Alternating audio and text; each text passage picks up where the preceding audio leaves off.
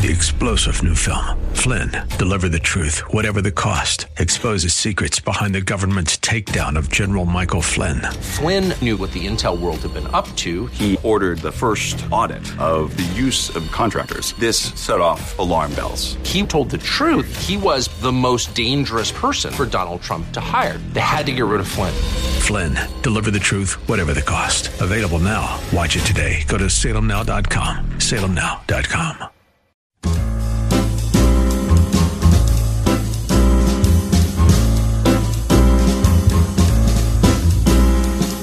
Welcome to another edition of The Ride Home with John and Kathy, live from the Salem Pittsburgh studios. And now, here are your hosts, John Hall and Kathy Emmons. Hey, good afternoon. Greetings to you. Thanks for coming along. Monday, I'm here, and uh, that's good. That's good. I, I uh, this kind of reminds me of what happened a little earlier today. I found myself, much to my surprise, in, in many ways, in the McDonald's drive-through. What? You ever do that? How we sounding here? We sound kind of a little funky, do we? It sound a little weird. Yeah. Uh, Wait, but that doesn't accidentally happen. well, it kind of did. I was trying to avoid. Um, the police. Uh, Are you? I was trying to avoid um, a traffic. An old friend. a traffic jam, and so I, I made a right into, and there was some police activity involving an ambulance and um, uh, any number of uh, things. So I, I thought, well, I'll just cut through the line here and and, and make a little U turn. But then I found myself in the McDonald's drive-through, and the and I just, what the heck. I'm already here. I'm already here. So I pulled up and I said, you know, just give me a like a cheeseburger. I get real simple. Give me a cheeseburger and a small fries. And the lady was very kind and she was like, well, we have a special today and a double cheeseburger and a fries, yada yada. Before you know it, I, You I had a double I had cheeseburger? a double cheeseburger, fries, and a, and a medium coke, what? and felt good about it. And I ate it in the car while I was still in said traffic jam. Wow, that's impressive. very much so. Can you hear me? Uh, kind of. We're Okay. kind of suffering some little audio. Uh, Okay, I wondered. It's a Monday morning or Monday afternoon blah. Okay, right? Looks like we're having some sm- sm- some small issue with my microphone. Anyway, Or maybe I was gone for a couple days and you were like, "Listen, the show is so improved Well, with no, her off." No, no, no. I was worried about you because I know you were dizzy. I, yeah, thanks. You, you, uh, according to listeners, expressed so much sympathy for me that you played music to mock my disability. I didn't mock. We didn't mock. We no. We were. We never kind. mock. No, No, you never we were mock. kind. We were supportive. I, right? Yeah. I, one of our uh, one of our friends it was speaking to me yesterday about it. He said it's one of my favorite things about you and John. He said, "Well, one of you are down about something, the other one just piles on." He said, "I think it's a sign of a healthy relationship." We don't take it too too personal, do we? right. So no, no. I felt I felt good about it. So you were playing song on my yeah, you know the song. had- do I you had- have the song? Do you have that song? Uh, Dizzy. Um, you know, you don't know that song. I've never I've no, I don't You've think never- I've ever heard that never song. Heard it. Oh, um, it's in there somewhere. Um, if you if you're a certain, I had I was suffering vertigo. I still am suffering vertigo, but it's much less than it was. It is. Yes, much less. Yeah, What does that entail when you say when you say you're suffering? Uh, vertigo? Well, it's hard to keep your head straight up. Mm. It's not good to walk. Mm-hmm. You can't bend over. You can't look back. You're pretty much in a in a what position? Are you lying down? uh, Like this, just sitting straight up, not moving your head. For as long as you possibly can. no, that's not. That's, That's what it's like. All right, so we can. So my mic is good, so I should just go ahead No, with this. not really. Okay, because I can't really, I can't hear But myself. maybe to the you know but that's all right. to everybody else. Okay, great. Right. All right. Because I do seem to have four news stories that are All right. But no here dizzy. for the taking. We'll No- get that later. Oh, you want here? Wait. Here's dizzy.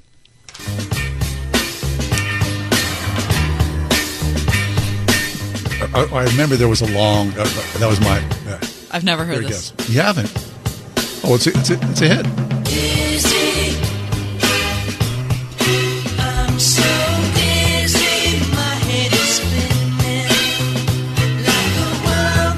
Who is that? Tommy Roe. Tommy Roe. I love Tommy. Don't you, Kristen? Tommy Roe. I love Tommy. What year? Sixty-eight. 69. Wow. I was just born. That's why I didn't know it. So you know, dizzy then? Nanny and And- Pap didn't have the right songs on for me. Maybe they did. That's the problem. All right. Without further ado, uh, the top four at four, please. For Monday, August 1st, people. Did you believe it? Can you? It's August 1st. Way too fast. Number one. Slow it down. Ukraine dispatched its first grain shipment since the start of Russia's invasion today. The ship departed the Odessa port carrying 26,000 metric tons of corn headed for Tripoli, Lebanon, and is expected to arrive in Istanbul tomorrow and then continue on its course. This shipment, of course, the first test for the deal that was reached last month to allow you, there we go, to allow Ukraine, one of the world's largest grain exporters, to begin shipping some 18 million metric tons that Russia's invasion has trapped in the country. Now, here's the thing you think, oh, well, at least that's over. Well, for all of us who know what the supply chain is like, we realize it will take months to clear the backlog of grain.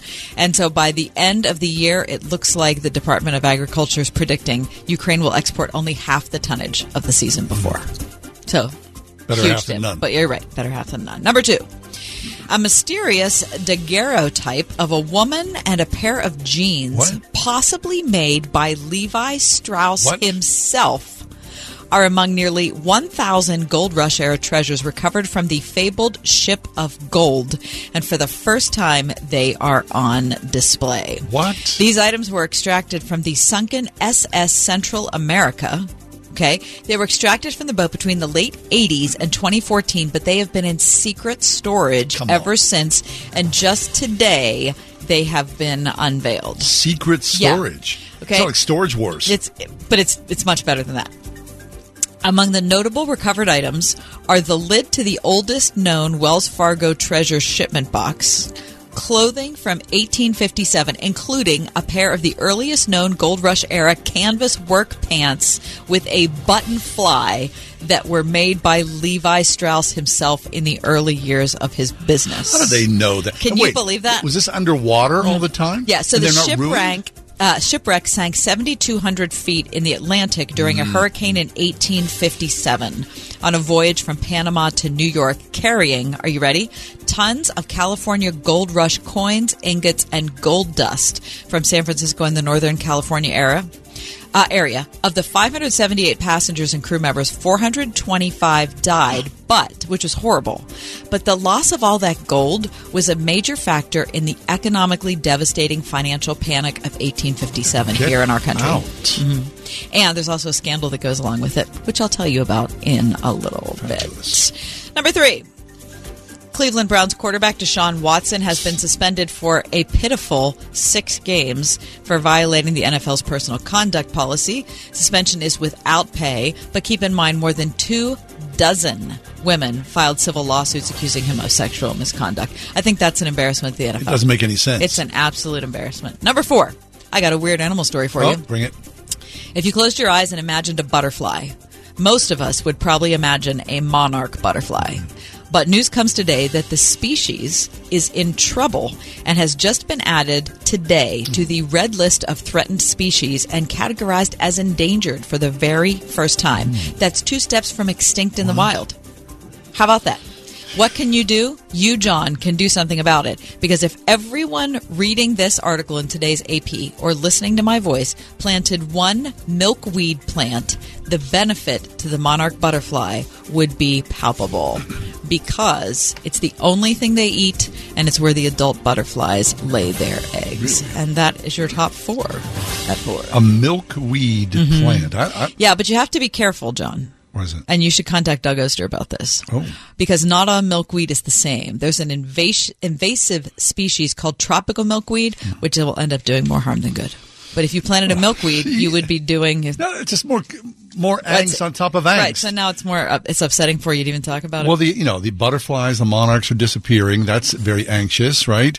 Now, oh, we can save them by planting a plant, but don't plant the wrong plant. There's a lot. A lot I, I mean, I didn't mean to add another like load to the burden you bear. I was more interested in the uh, button-up fly on the Levi Okay, listen. jeans. You want to hear about the scandal? Please. Okay, Tommy Thompson is the deep sea explorer who found the shipwreck. Hmm. Okay, in the late '80s. Oh, he's like But he's Mister. he's been in federal prison. Hmm. Do you know this story? Yes. He's been in federal, hmm. federal prison for six years because he refuses to answer questions about He's got this mother load somewhere. right five hundred gold coins, mm-hmm. which is valued at about two and a half million dollars.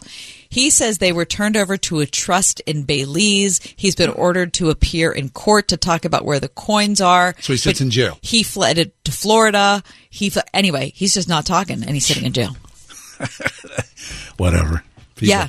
The button fly. You said you hate a button fly. Oh, I do. I love a button. I did- no. Button fly's my favorite. No, that's the button worst. my favorite, and I owe it to Levi Strauss. If you're in a hurry, let's go. No, That thing slows you down tremendously. All right. Speaking of being slowed down, we're going to jettison soon to the White House. First guest every Monday is Greg Clugston. He is live at the White House, going to give us an update on the goings on in and around the nation's capital and across this great country of ours. Stick around. We are Pittsburgh's Christian Talk. It's Word FM. 101.5 WORD. Plan now to join Word FM Tuesday, August 16th aboard the Gateway Clippers Empress for another fabulous dinner cruise. From 6:30 to 9, relax in the company of fellow believers as you enjoy a fantastic dinner buffet, music, and stunning views of the city skyline. The Ride Home's John and Kathy will be your cruise directors for this amazing night, sponsored by Trinity Jewelers. Don't miss the boat. Last year's event completely sold out. Reserve now at wordfm.com slash dinner cruise. My Pillow's having their biggest sheet sale of the year. Hey, this is John Hall. You've all helped build My Pillow into this amazing company. And now, Mike Lindell, inventor and CEO, wants to give back exclusively to his listeners. The Percale bedsheet set is available in a variety of colors and sizes, and they're all on sale. For example, the queen size is regularly priced at $89.98, but is now only $39.98 with our listener promo code. Order now because when they're gone, they're gone. The Percale sheets are breathable, have a cool, crisp feel. These come with a 10 year warranty and a 60 day money back guarantee. Don't miss out on this incredible offer. There's a limited supply, so be sure to order now. Call 1-800-391-0954. Use promo code WORD. Go to mypillow.com, click on the radio listener square, use the promo code WORD. For the best night's sleep in the whole wide world, visit mypillow.com. Ready to unite with believers across the country to bring hope and meals to hungry families? Thursday, August 11th, 7 p.m. Eastern, be a part of Food for the Poor's free virtual We Are One national event featuring the music of five-time GMA Dove Award winner Natalie Grant. This will be an evening filled with hope, unity, inspiration, and celebration as we unite to release 10 million meals. Register for this free live stream today by texting We Are One to 51555. That's We Are and the number 1 to 51555. A beautiful day here at All About Golf in Butler, where 14 year old Jimmy and his dad are on the executive nine hole course. He's been practicing all year at All About Golf's driving range featuring Toptracer technology. Is that a Ping G425 driver dad just pulled out of their Ping Hoofer golf bag? yes, and Jimmy's set of new hybrids was chosen with the help of All About Golf's Ping certified club fitter at the pro shop. That's up and down for par at All About Golf in Butler. Practice, learn, play at allaboutgolf.com. When it comes to your child's education, do you feel like you have a partner in your current school? Or is it more like you're on your own? As you look ahead to next year, now's a perfect time to consider a quality Christian education with a school who will be a true educational partner for you and your family. Many of our area's finest Christian schools are offering half price tuitions for first time enrollees, like Champion Christian School in Champion, PA. Find a school that's right for you at wordfm.com slash tuitions. If it's Monday at 417-ish, it must mean Greg Clugston is with us live from the White House. Greg Clugston is the SRN White House correspondent, Salem Radio News. Greg, welcome back. Happy Monday to you. Thank you so much. Happy Monday, John and Happy Monday. How are Thank you? you. Very good. We can't complain. We're, we don't have COVID. That's right, Uh-huh. which sets us apart in, well, not the only way, many, many ways from the president. Um, tell us about the president's condition. Um, his second, uh, I was going to say close call. I don't know how close it was, but his second uh, call with COVID. How how has that gone? How is the president? Yeah, he's back in isolation, Kathy. We uh, we learned on Saturday afternoon that Saturday morning the president tested uh, positive for COVID, and that was the second time, of course, that happened. It was just three or so days earlier, I think last Wednesday, that he came out of isolation from his uh, his first bout with the coronavirus. Uh, he came out. They got staffers out in the Rose Garden, and they were uh, clapping and uh, approving him returning to office. Right. And then he you know, walked into the Oval Office and and went back to work. Although he he he remained working in isolation when he was at the White House residence, and that's essentially what he's doing again now. Since Saturday noon time or so, he has been in the White House residence and hasn't left there, isolating. Uh, he has tested positive Saturday, Sunday, and today. and so he has to stay there until he's obviously testing negative. So And what is w- talk about what uh, physicians at the White House are saying? Does that mean that he got it twice, or does that mean that it's It just a never went away. residual infection that never went away? Yeah, they're they're they're describing this as the rebound, and we're hearing the rebound, uh, especially among uh, people who take that antiviral drug Paxlovid, Mm, okay. and that's what the president took. He took that for a five day regimen, um, starting last or the previous week. Um, went through that just fine, and there were a lot of questions at the briefings. For example, during that initial isolation about uh, what happens or does he run the risk of, of getting rebound cases. And so essentially what the rebound is, is that uh, in a certain percentage, and it's a low percentage according to officials, it could be under 10%, for example, of those who take Paxlovid, that uh, after recovering and testing negative for COVID, after having had it, uh, then it, within a few days or a week or so, you can redevelop symptoms and start to test positive again. And Huh. that apparently is what has happened with the president. Okay. Have you had it, Greg? I did. I had it at the end of May. And uh, it knocked me hard for two or three days, Did and it? then uh, had bronchitis after that. So it was kind of Really? a- yeah, yeah. So when you think about getting it again, you think don't No, no, even. thanks. Right. Well, I did not. Um, I, I, I had the opportunity to take an antiviral. I declined. I was concerned about getting the rebound, and um, thankfully, I have not had the rebound. So weird. All right, let's uh, let's move forward and talk about Nancy Pelosi. Uh, she's out uh, trotting the globe, and uh, the, apparently the Chinese are upset because uh, she may be visiting Taiwan. Right. What is so interesting is her office, after several days of this talk, has still not confirmed that, That she's going. She is going to travel there. Uh, it seems to be sort of the worst kept secret, Mm-hmm. and and part of it is, I, I think, um, a determination not to uh, to anger the Chinese government any more than they already are. Uh, and so the White House took a lot of questions on this today, and you know, it's interesting. The White House is saying, look, there is no change in U.S. policy toward Taiwan, toward China, toward the what they call the One China policy. Uh, the U.S. doesn't want to get in, in into the dispute as to you know who has control over which, going back a number of years between uh, these territories. Obviously, China feels like it has all the control over Taiwan, and Taiwan has always stressed uh, an independent streak as well. Um, so it's it is a, a touchy foreign policy issue for the United States. But the White House is assuring Beijing there is no change in have if if the Speaker Pelosi does stop for a visit. There's no change in policy, and it's no different from past visits by U.S. lawmakers, including past uh, U.S. House speakers, which has happened in, in recent years. And Newt so the White House is trying to calm the waters here. So it's been a while, though, right? I mean, uh, it's Yeah. a big deal because you know our presence is there. We're having you know diplomatic talks, so to speak, whether it means anything or amounts It's- anything. Yeah, but it's a recognition Right. that Taiwan matters independently, and that's what the Chinese government doesn't want. It, yeah, that's it. That all of that is true, you guys, and obviously, uh, Beijing sees it as provocative that the U.S. would be doing that, and the U.S. says it shouldn't be viewed as provocative. So that's that's the divide between the two the two capital cities here in terms of uh, that layout, and so. Uh, anytime a House Speaker, and of course she's high in the line of succession, you know, following the Vice President. Um, so obviously she's traveling on a U.S. military plane, Air Force jet, and so um, you know she she brings the stamp of the United States when she travels. Sure. And obviously there are contingency plans anytime she travels, especially overseas and especially in that part of the world. Right. But you know what's pro- what's provoc- provocative though is the Chinese buying you know how many acres and acres of uh, U.S. farmland, but people don't talk about that, right? I Mhm. mean, the Chinese are like, eh, that's just how it is.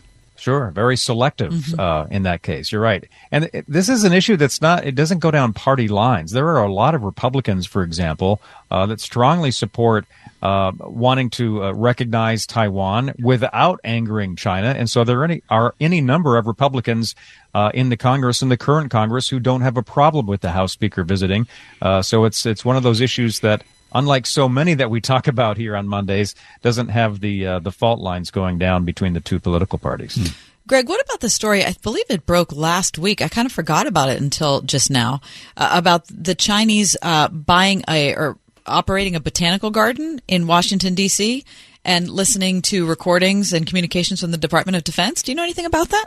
You know, I, I've just I've seen the headlines on that, and to be honest, I have not dug yeah. into that one yet. Um, but that that is out there, and there are. Oh, anytime you hear about you know eavesdropping and secret Jeez. recordings and things, it usually uh, uh, brings a lot of uh, attention to a story. It just like seems that. like the botanical garden should be a neutral space. Well, the Chinese, you know the Chinese mean? are everywhere, though, just, aren't they? It's, taste, it's tasteless yeah. using the plants for such a task. Mm. Um, Greg Clugston with his SRN News White House correspondent. You were saying?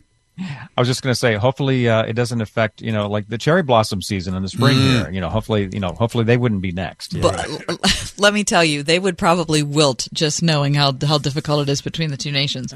Um, I can't think of another thing Nancy Pelosi's done that's garnered bipartisan support, like her stopping in Taiwan. but Mitch McConnell is like, she should go. Ben Sasse, uh, senator, Republican senator, was like, she should definitely go. So, you know, perhaps she might be riding the wave of, uh, of red and blue. It's a small wave.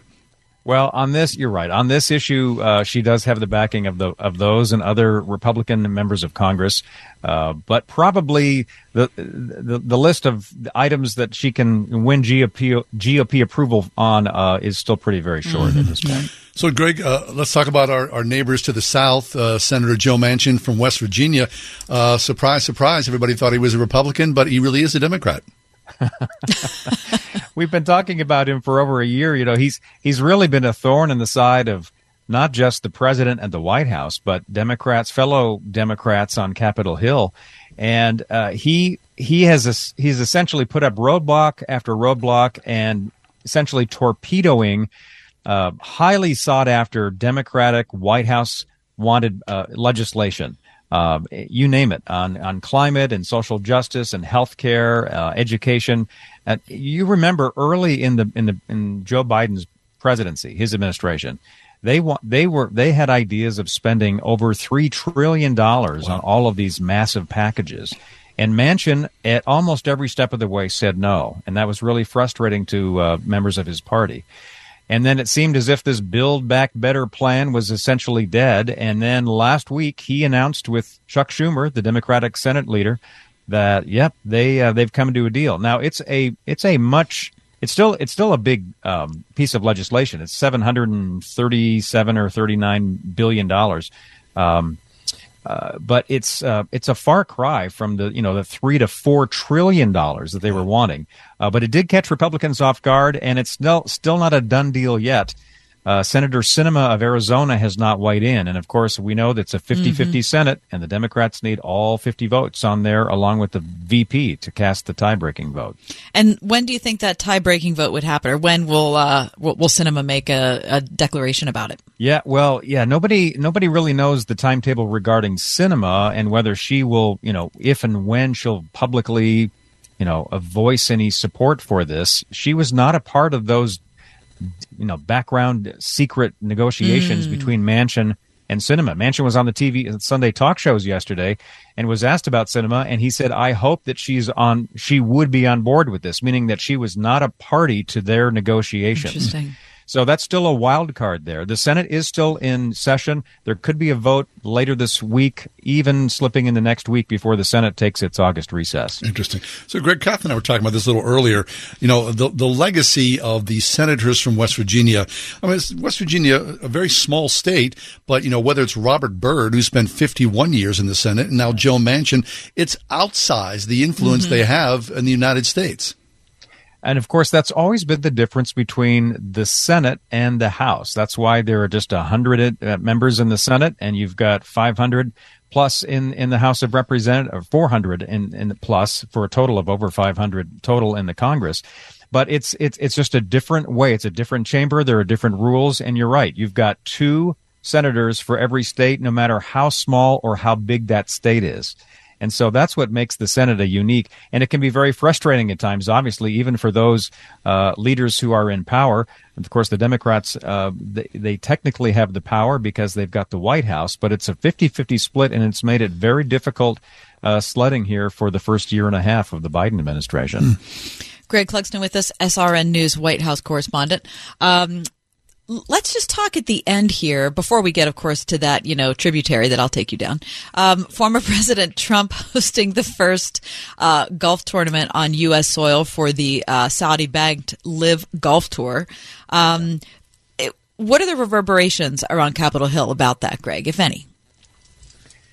Yeah, I um, I certainly have followed, uh, you know, reading that story um, and the outcry. There are any number of uh, families still, you know, connected. You know, the 9/11 families have been very vocal, for example, mm-hmm. about not doing business or, or, or, showing any sort of financial support uh, for the Saudi government or Saudi organizations uh, because of, of 9/11, and on down the list in terms of human rights conditions and uh, you know policies that the the Saudis uh, have espoused for a number of years now.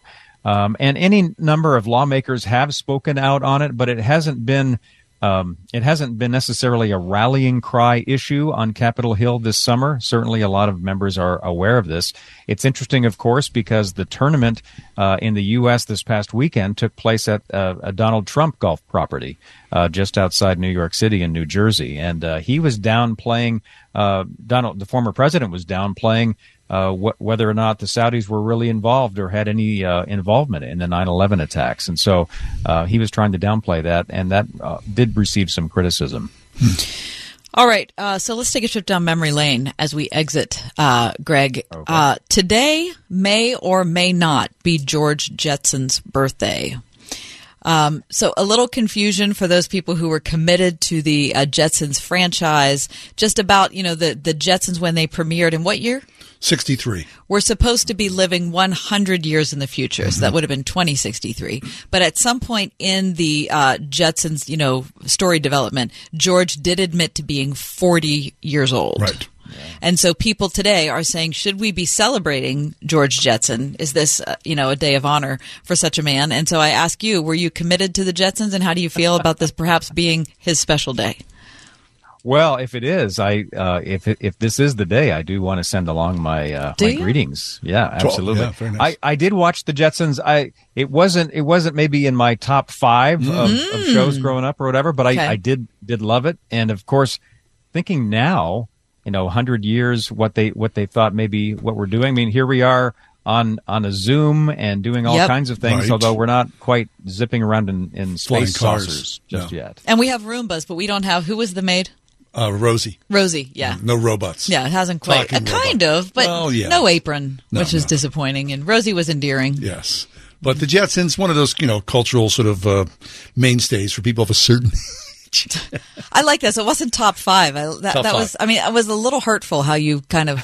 Is there a top five? Pushed it down. Is there a top like a number well, one? Yeah, now that now that I've said there was a top five, I, I have to come up with yeah, the top five, and I'm not sure that I can on the spot. Yeah, uh, don't don't take it personally, no. Kathy. No, no, no. That's a, that's okay. I mean, I'll, I'll get past it, but maybe next week you can come. We, commit to the top five the top to five. paper and we can talk okay, about it. Okay, that's, good. good yeah. and I didn't, just as I, I, didn't take it personally that you haven't been to Taco Bell. So we have to live together here. right. mm-hmm, that's good. the thing about friendship is you just have to, you know, ignore those little slights. Right, very good. That's right.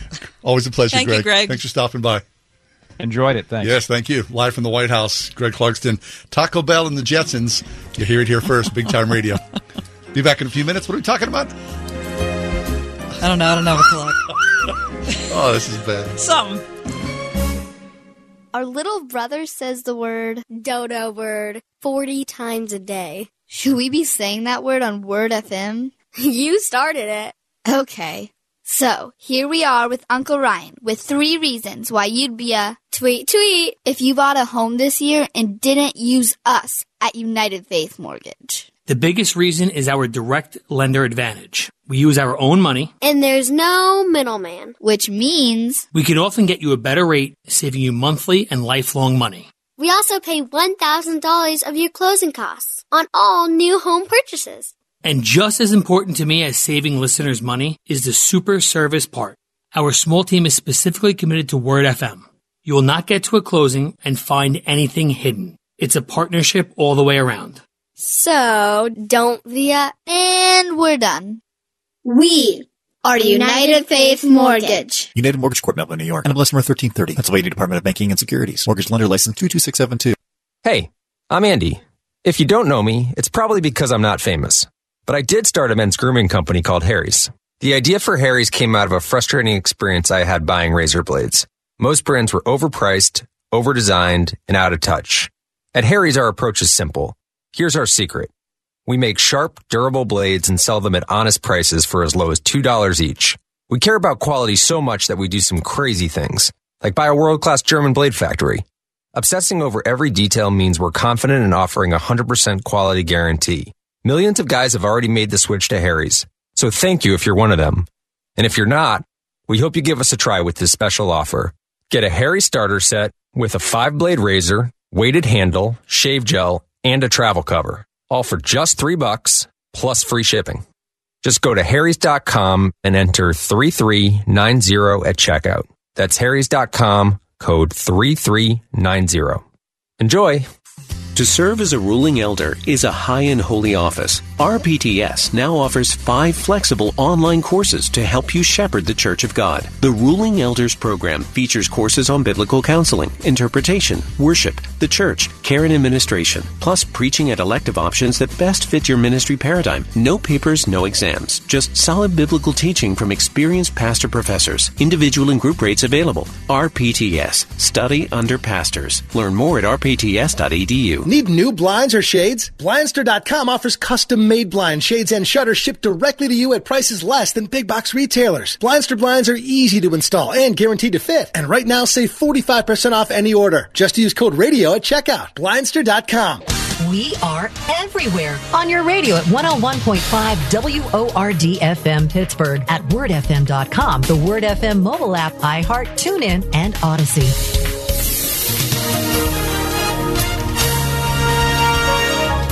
Partly cloudy tonight. It'll be humid with a thunderstorm. We'll see a nighttime low of 68. Clouds breaking for some sunshine tomorrow with a thunderstorm in spots in the morning, then becoming less humid. We'll reach a high tomorrow of 80. Clear skies tomorrow night with a low of 62. Mostly sunny Wednesday. We'll reach a high Wednesday of 88. With your AccuWeather forecast, I'm forecaster Drew Shannon. Saw something on the web today. There's a website called sendamessagetospace.com. So they say this that uh, you can send a message to space. Your best friend's birthday, your wedding announcement, the birth of a child. Commemorate and immortalize these sacred and special moments by sending a message to space where it will travel for millions of years say hello to the universe. You can craft your message, send it using our unique technology. A parabolic radio transmitter will then send your message into space. There's no limit to the distance your message can travel. It will hurtle at the speed of light through space for eternity. You'll be emailed a certificate to confirm your message has been sent 10 pounds per message. Okay, what kind of message? You know, the thing is, you write the message out. Like they have like a little form. Mm-hmm. Um, they don't have a, like uh, like a character limit. Is it a tweet? 160 characters? Is it a 30 second ramble? They don't tell you how long. What if the some of the messages they receive are like an embarrassment to humanity? Is there like a governing board that says, you know what, we're not we're not sending that out to space. We're just we Yeah. don't want people to know that. Well, they say, um, is my message private? We don't routinely look at messages. We definitely don't publish them. Your order will only be seen by us. But remember that you are sending a message into space. It's possible it might be detected at some point by someone other than us. Oh, also, too, they, they're sort of covering all their bases because you can only you can send a message into space. They're also uh, you can um, plant. They'll plant a tree in your name too. Well, on where? it doesn't say. Yeah, on this planet I or guess- another? I think guess so. A plant. They're going to plant a tree. It sounds like a scam. Yeah, I don't Doesn't it? think. Um, Christy, what about if like I send a message to you, but I send it out into space? Uh, maybe maybe one day Commemorate I'll, I'll hear it.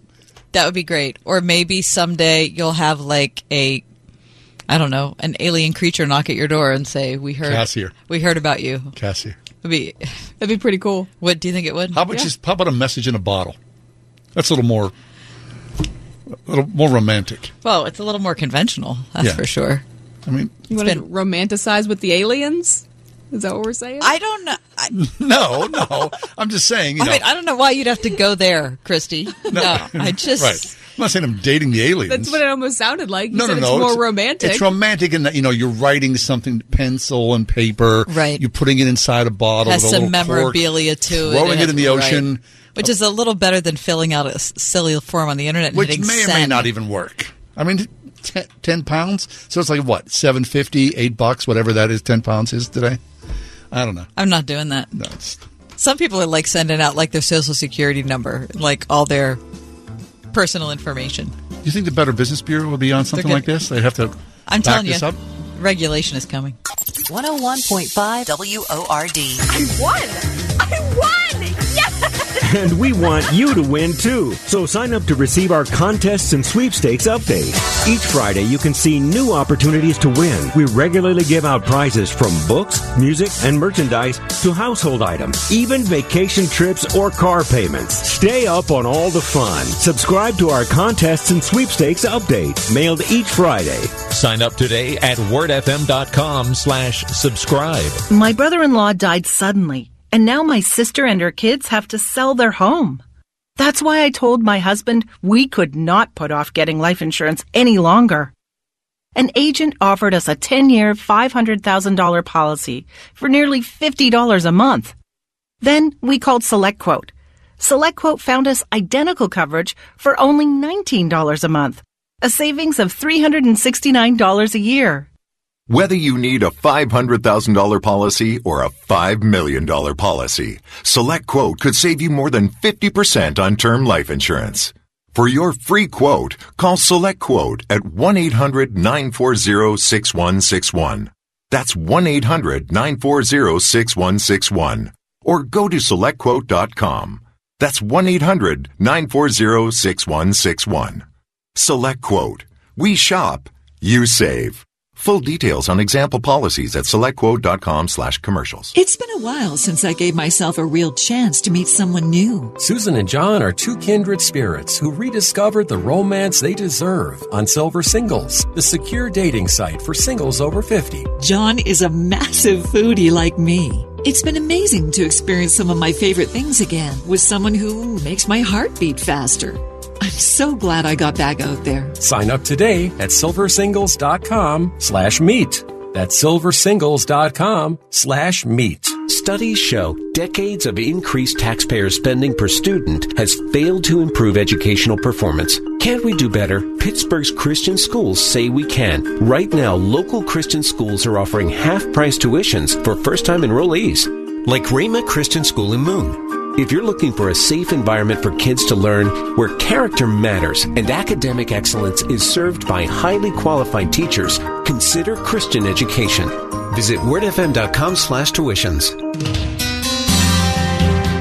Our biblical beliefs about marriage, human sexuality, and gender are increasingly countercultural.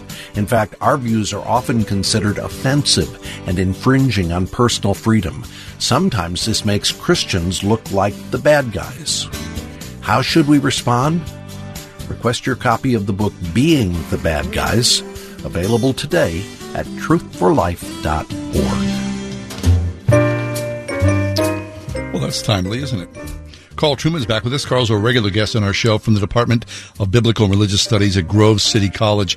He's the author of a new book called The Rise and Triumph of the Modern Self Cultural Amnesia, Expressive Individualism, and the Road to Sexual Revolution. Here today to talk to us about the myth of the modern self. Carl, welcome back. How are you? I'm doing very well, John. Thanks for having me back. Always a Seems pleasure. To be a long time. Yes, thank you. It has been a while. But, you know, you've been traveling. It's been the summertime, so it's good to have a little downtime as well, yes? Oh, absolutely, absolutely. Did you go somewhere fun, Carl? Uh, I've been well. I've just come back from Napa Valley, which is Oh. uh, tremendous fun, of course. I bet it is. Fabulous. Oh, what a lovely, peaceful place. Yes, yes. Did you enjoy?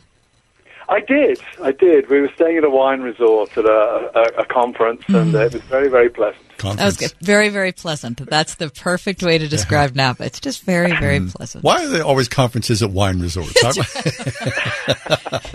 Carl's not going to the conference that's like at the Days Inn, right, at the entrance to the Parkway, is he? right. He's no fool, Carl. Exactly. Very, very wise Neighbouring man. under the cross in Napa Valley. Yeah. Excellent. Very good. All right, Carl. Um, we've seen the anger that has been displayed since the Dobbs decision came down, and it has been, you know, it- it's been what we expected. Um, so whether it's social media or it's actual, you know, your evening news, your weekend cable shows, or whatever you see on the internet, um, uh, people are very, very angry. I was. In your article, though, for First Things called The Myth of the Modern Self, um, one thing that really hit me, which I had not thought of, and I've done a ton of reading about Dobbs, and I just never thought about it in the way you posited, which is the anger is directed at the fact that we can't control our bodies.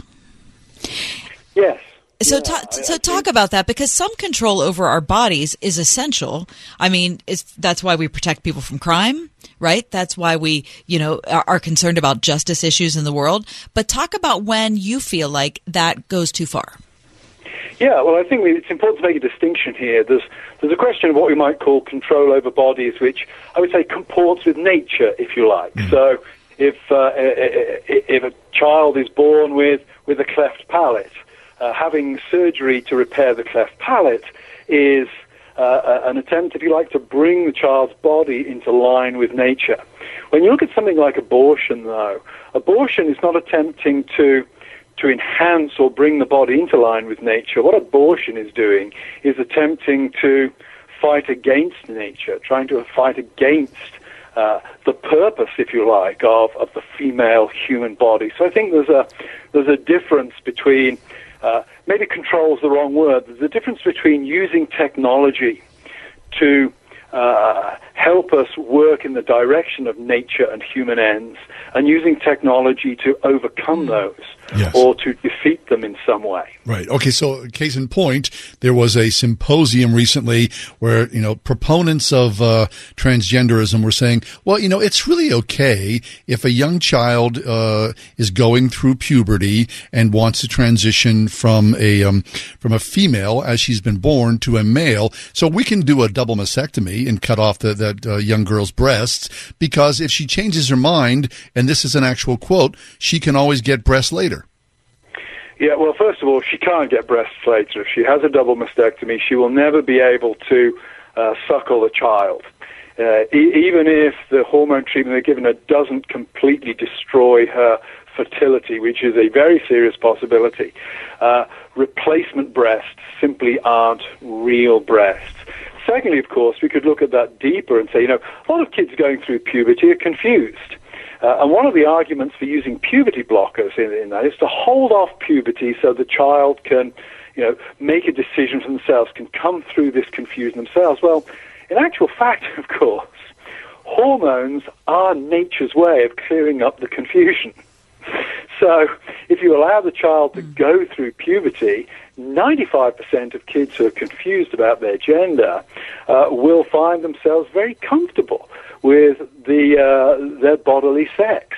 So again, it goes back to what I was talking about earlier. This idea that somehow nature is a problem that needs to be overcome. I would say no. Uh, nature is actually typically the process by which many of the problems we invent are ultimately solved. But there is a um, there are gray areas there. What informs that gray area is what I'm saying. So you were talking about the cleft palate surgery is something that that's bringing you know a sick child back into you know conformance uh, or conformity with nature. Um, but different people are going to look at different procedures differently. So what are the things that help our help us to deter, to make good choices in that sphere? Yeah, well, here I think you go to, again, another of the roots of the problem is that one has to have a concept of what it is to be a human being, what it is to be in the transgender issue, what it is to be male and female. And I think this is where we, you know, worldviews collide, if you like, because as I say, as a Christian, we have an understanding of human beings made in the image of God. We have human, uh, the conception of human beings as designed for certain ends and purposes. And therefore, we, we can use technology, if you like, in the light of those ends and those purposes. If you don't have that understanding, if you don't see human beings as having an end that transcends themselves, if you see us simply, if you like, as uh, a lump of stuff attached to a will, then you don't have the kind of controls uh, that would allow you to discern which procedures are right and which are wrong. Procedures come down to the subjective will of the individual at that point. And that's why a lot of doctors now, we, you know, they think of themselves as healthcare providers. Just think about that language. They're there to provide a service to the will that's attached to the lump of matter. They're not there to help you as a person flourish in the best way possible, connected to some transcendent view of what it means to be a human being. hmm So then, as the patient, I can define the terms that I wish to be treated as because I know best. Certainly, that's becoming the case on the transgender issue. I was chatting to a pediatrician about seven or eight months ago, and, and I asked him, you know, if somebody comes into your office, even a child comes into your office and says, I'm a woman trapped in a man's body, is that the one medical condition where you have to accept the self diagnosis of the patient? And he looked me straight in the eye and he said, Yes. I thought that was a, a, chilling and stunning uh, admission. Right, that is because I, you know, several times I can think of, um, I, and I, I really try not to do this because I realize that this is an offense to people who've actually gone through medical school. But you know, you have a symptom, and so you end up doing you know, WebMD. WebMD, right? And so you go into the doctor's office, and the first thing I always say is, "I just want you to know how sorry I am. I'm bringing this up because I want you to know I value medical school and your background. However, I did read this thing. Please tell me about it." Um, Those poor doctors. I know the poor doctors. Dying of cancer, of course. Exactly. Right. Exactly. All right. That's a mole. uh, there, it's just a lot of issues. Anyway, so uh, it's a hard, it's a hard time to be a person who's delivering any truth. I guess is the best way for me to put it. So if you're a physician and you're trying to deliver a truth that's sci- truly, and I don't mean this in like just cultural jargon, I mean actually science based, it's difficult when a patient comes in and says, I want something different. Yes, yes, and I think again that goes to another of the modern cultural pathologies that uh, external authority is profoundly implausible to us for various reasons today. And again, goes to the heart of that article on First Things. All of these things, interestingly, track back to a notion that individuals are autonomous, and that really means that we know best for ourselves in all of these different areas of life. It's a fascinating time to be living in. Yes. So the myth of the modern self, and Carl, you finish your essay by saying ours is an age in which the myth is becoming an intentional lie. Yeah, well, I think uh, the bottom line is we may like to think that we're autonomous, but ultimately we know we are not.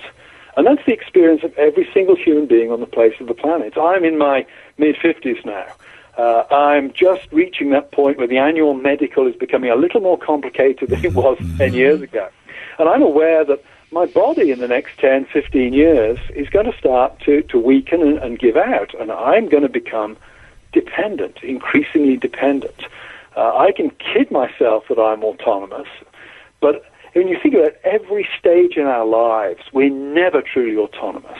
We're always either dependent upon others or we have others dependent to some extent upon us. The problem is if you try to live your life as if you're autonomous, uh, you end up coming uh, a real cropper, falling flat on your face.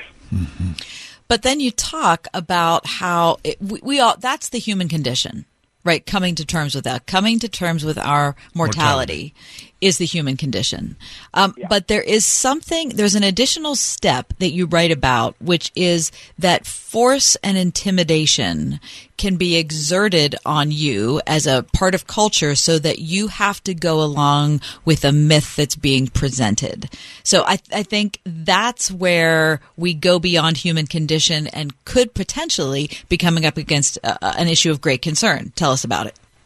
Yes, I think what we're seeing is the, the developing in, in the West is what my friend Rod Dreher refers to as kind of soft totalitarianism. Totalitarianism in, in the Eastern Bloc was very obvious. Uh, uh, the, the Russians, the Soviets demanded that the people subscribe to certain things that most people knew weren't true. Over here, it's more subtle. Uh, that we're finding things like pronouns, for example, the requirement to, to use somebody's preferred pronoun. Uh, somebody is obviously a man, but you're required to refer to them as a woman. Most of us know that's a lie. Most of us know that isn't true. And most of us know, though, that if we don't conform with that, we could lose our jobs, we could lose our businesses, we could end up in very serious trouble. And I think that kind of social pressure that's being brought to bear, not so much, I think, in the West by central government, but more by big corporations, uh, is becoming a significant issue at this particular point in time. Right. And, and that's the truth, right? I mean, people's careers or their relationships can be marred by this. If you refuse to recognize someone sitting in front of you, you know, with their preferred pronouns, that becomes a deal, an issue for a lot of people. Yes, because you know, again, we live in a world where we've so identified ourselves with our ideas and beliefs that we've lost sight of a common, transcendent notion of what it means to be human. And when we identify ourselves with our feelings or our beliefs, then when somebody comes along and contradicts those, we feel that we ourselves are being denied as people. Um, I'm glad I grew up at a time. I have a lot of friends who are not Christians, and it never intimidated me that, that they, they didn't believe as I did because I didn't see it as a, a, a rejection of me as a person.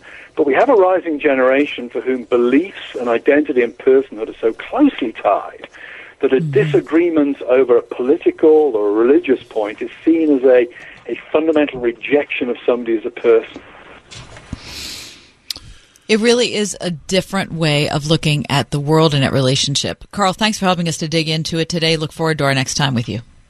Thanks for having me on again. Our That's pleasure. Dr. Dr. Carl Trueman. Uh, check out his book, The Rise and Triumph of the Modern Self, if you're interested in these issues. fabulous. Cultural amnesia, expressive individualism, and the road to sexual revolution. Wouldn't it be nice if you had a good friend who could recommend a book all the time? We'll talk about that next. If you are 65 or older, you know this. It's really frustrating to deal with out of pocket medical expenses, watching your hard earned dollars just flying out the window. Well, here's something that can really help, and it's worth taking a minute to look into. Medi-Share has a new option called Medi-Share 65 Plus. Medi-Share is a community of Christians who share each other's healthcare bills. And it really is a community. People encourage and pray for each other. And Medi-Share 65 Plus is a low cost option for those with Medicare Parts A and B that fills in the gaps where Medicare stops. You can lock in one low monthly price for up to 10 years. It's great for peace of mind. You can use your Medicare approved doctor and get prescription savings, dental and vision savings. Very worth looking into, and it's so easy to find out why people rave about the customer service at Medi-Share. They're great to talk to on the phone.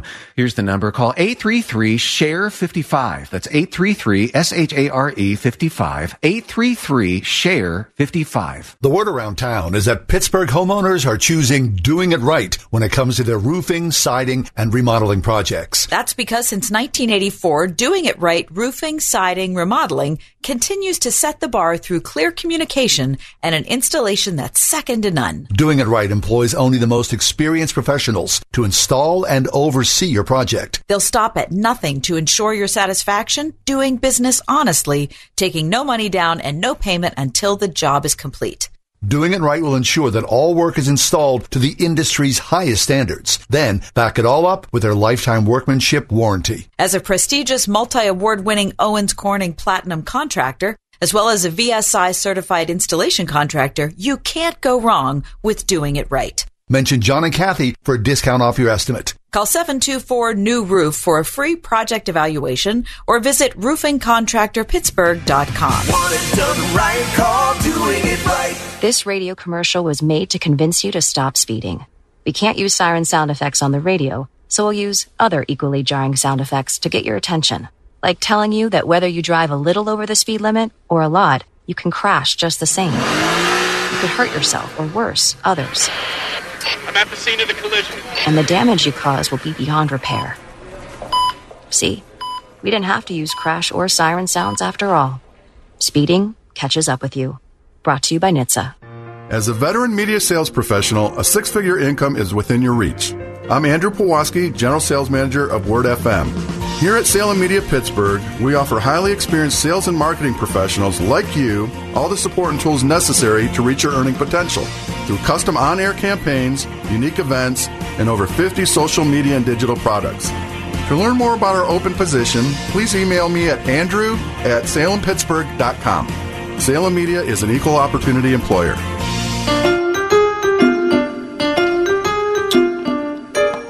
You know the Netflix thing where you know you surprise yourself by show me something. Yeah. You, you, Yeah. It's that. It's not Netflix, is, or is it I think it's Amazon? Netflix. Show me something. yeah, I think it's Netflix. Okay. Well, there's now a book thing that's uh, very similar to that.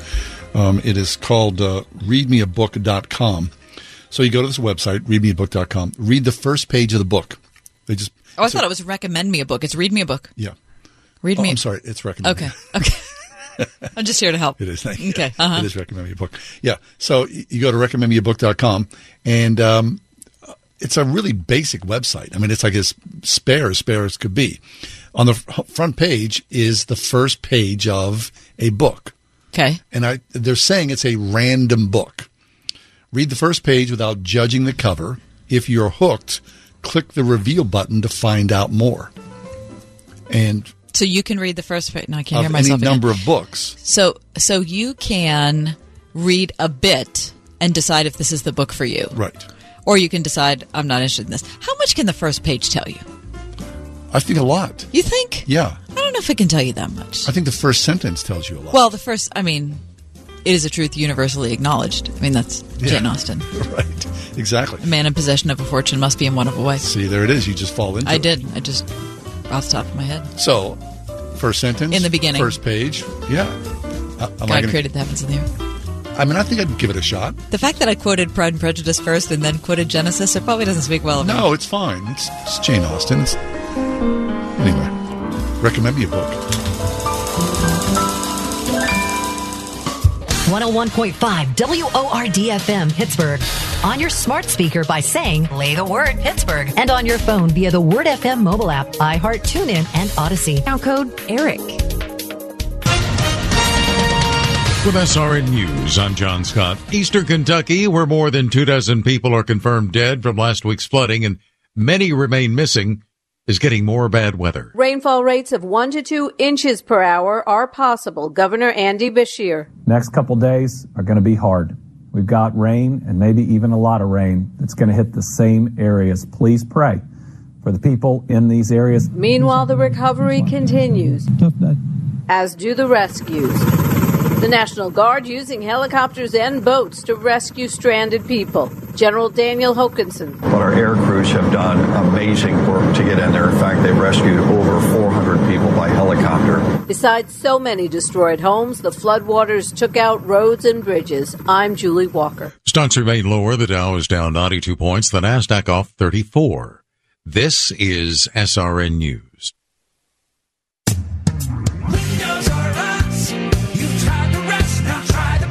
When it's time to replace your roof, siding, gutters, and downspouts, entry doors, and of course windows, you can count on Windows R Us, the area's premier exterior replacement company. This is John Steigerwald. With over 50 years' experience in the home remodeling industry, Windows R Us offers repair and replacement for all your exterior home projects. Why pay double with some other companies? Windows R Us will always give you the best price on the best in-class products, backed by the best warranties in the industry, all with zero sales pressure. Speaking of zero, right now get zero interest financing for 12 months and no processing fee with prices set to increase on all exterior products. Lock in your quote today. Schedule a free estimate and inspection today at windowsrustpittsburgh.com. You've tried the rest, now try the best. windowsrustpittsburgh.com. If you were lied to when buying a timeshare and worn out, you need my help. Hi, I'm Chuck McDowell, CEO and founder of Wesley Financial Group. Ten years ago, I started the timeshare cancellation industry by exposing the ugly truth about timeshare and giving folks the straight facts. I've been fighting the timeshare giants ever since, so no one knows this industry better than me and my team. Today we have 383 employees and have saved our clients an average of $65,000 in lifetime payments. Imagine putting those timeshare dollars back in your pocket. If you were told at a timeshare presentation that this was available today and today only, that timeshare was a great investment or your maintenance fees will never go up, call my office now. I guarantee if we take you as a client, we will cancel your timeshare or you'll pay nothing. Call now for your free information kit. 800 881 4242. 800 881 4242. 800 881 4242. Going to a jewelry store for the perfect custom engagement ring is so yesterday. At Mock & Company, your luxury concierge jeweler, your personal designer awaits. Begin the conversation at mockandcojewelry.com. Share ideas over social, email, or text. Get expert advice on metals and stones. Your exact 3D design will be ready within days, and the Monroeville team eager to begin your one-of-a-kind creation. Visit mockandcojewelry.com and book your virtual appointment today. Your local radio stations are here for you. No subscriptions or monthly fees necessary. We're here to give you the news, weather, and traffic you need and the music you love. But if the foreign owned record labels get their way, it could stop the music. They want Congress to force radio stations to pay them more money simply to play their music. Don't let radio go silent. Text local to 52886 and tell Congress to protect local radio stations. This message furnished by the National Association of Broadcasters.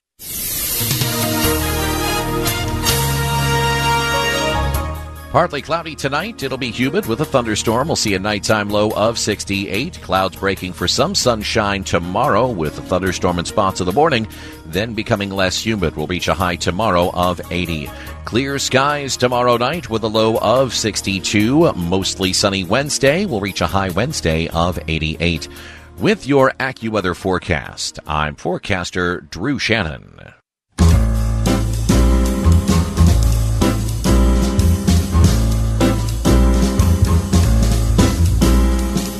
Welcome to another edition of The Ride Home with John and Kathy, live from the Salem Pittsburgh studios. And now, here are your hosts, John Hall and Kathy Emmons. Elizabeth Johnson, as officially from last Thursday, is not a witch. Until last week, the Andover, Massachusetts woman who confessed to practicing witchcraft during the Salem witch trials was the only remaining person convicted during the trials whose name has not been cleared though she was sentenced to death in 1693 after she and more than 20 members of her extended family faced similar allegations, she was granted a reprieve and avoided the death sentence. The exoneration came on Thursday, 329 years after her conviction, tucked inside a $53 billion state budget signed by Governor Charles Baker of Massachusetts, a product of a three year lobbying effort by a civics teacher and her eighth grade class, along with a state senator who helped champion the cause. Really? Mm-hmm. Okay, so tell us about this class. So, or uh, about the story, whatever you want to start with. The broad contours of this story is that um, this this woman who was exonerated, she was 20 years, 22 years old when she was accused. She may have had a mental disability. Uh, she was never married, never had children. There were some notes about her, apparently some trial ledgers about her odd behavior, which were factors that could made her have made her a target. The governor of Massachusetts at the time uh, granted Ms. Johnson a reprieve from death. She died in uh, 1747 at the age of 77. Uh, she was uh, unlike but she was categorized a witch the whole time. Yes. Mm-hmm. So uh, it's really weird. Um, the the effort to clear her was a dream project for an eighth grade class. Uh, Lavon Lapierre uh, allowed her to teach students about research methods, the process by which a bill becomes a law, ways to contact state lawmakers. The project also taught students the value of pers- persistence after an intensive letter writing campaign to exonerate Ms. Johnson. Uh, the students turned their efforts to lobbying the governor for a pardon. And so 172 people from Salem and surrounding towns, which included um, the town where this woman is from, North Andover, were accused of witchcraft in 1692. 172 Wow. women. There was an inquisition by the Puritans. Um, and so the weird thing is, if you if you said um, I'm guilty, then you were given a pardon. Oh, but if you if you claimed you were innocent, they had already decided you were guilty. They would kill you. Mm-hmm. Wow. It's a really odd story. Um, mass hysteria. Uh, groupthink. Groupthink, yeah.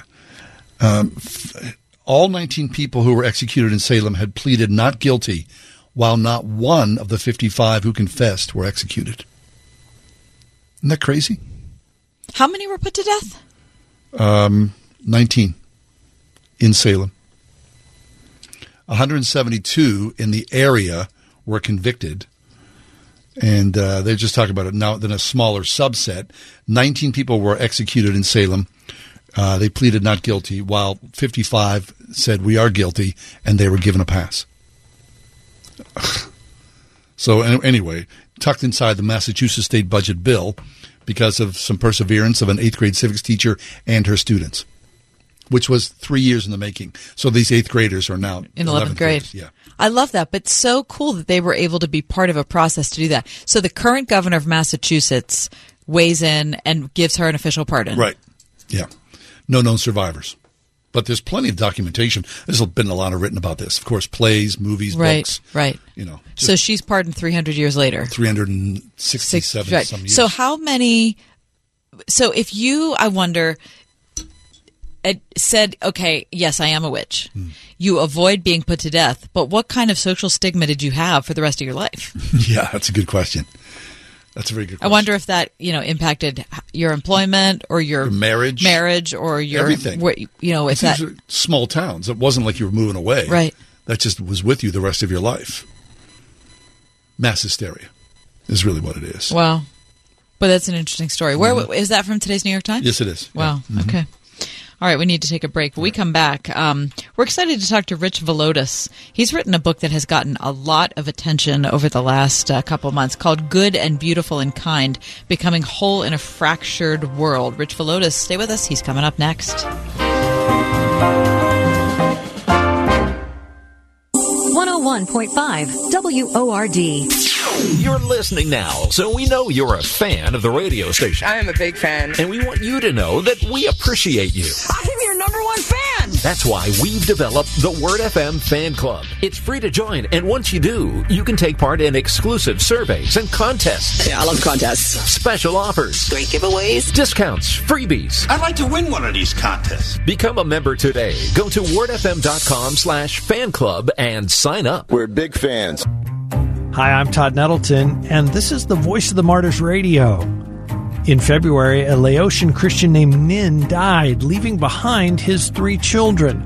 These teenagers had already suffered the loss of their mother, grandmother, and sister in 2009, all of whom were believers. Nin's older brother blamed the family's belief in God for the deaths and offered to care for the orphans only if they rejected Christ. All three teens refused, saying they could never reject Jesus. Angered by their decision, the uncle has refused to care for them. Pray these teens remain firm in their faith and ask God to provide for their needs. Pray also the Holy Spirit will lead their uncle to Christ. I will not let my brothers and sisters suffer in silence, nor will I let them serve alone.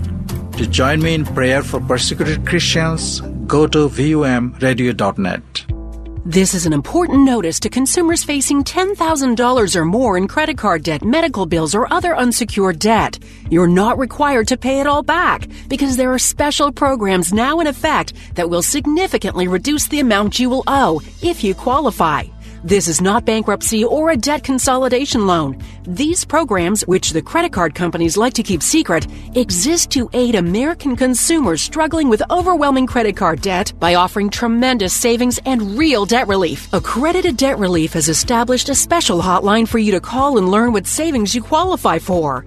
They've helped qualify consumers with over a billion dollars in debt and are A plus rated with the Better Business Bureau. So don't wait. Get the relief you need during these hard economic times. For this free information, call the Accredited Debt Relief Hotline now. Call 800 786 2300. 800 786 2300. That's 800 786 2300. Is your school a true partner in your child's education? They should be. Pittsburgh's Christian schools agree. If you're looking for a safe environment where kids can learn, challenge, and grow with highly qualified teachers who are not only caring but accessible, where academic excellence goes hand in hand with character development, consider Christian education. Right now, local Christian schools are offering half price tuitions for first time enrollees, like Pittsburgh Christian Academy in West Mifflin. Visit wordfm.com slash tuitions.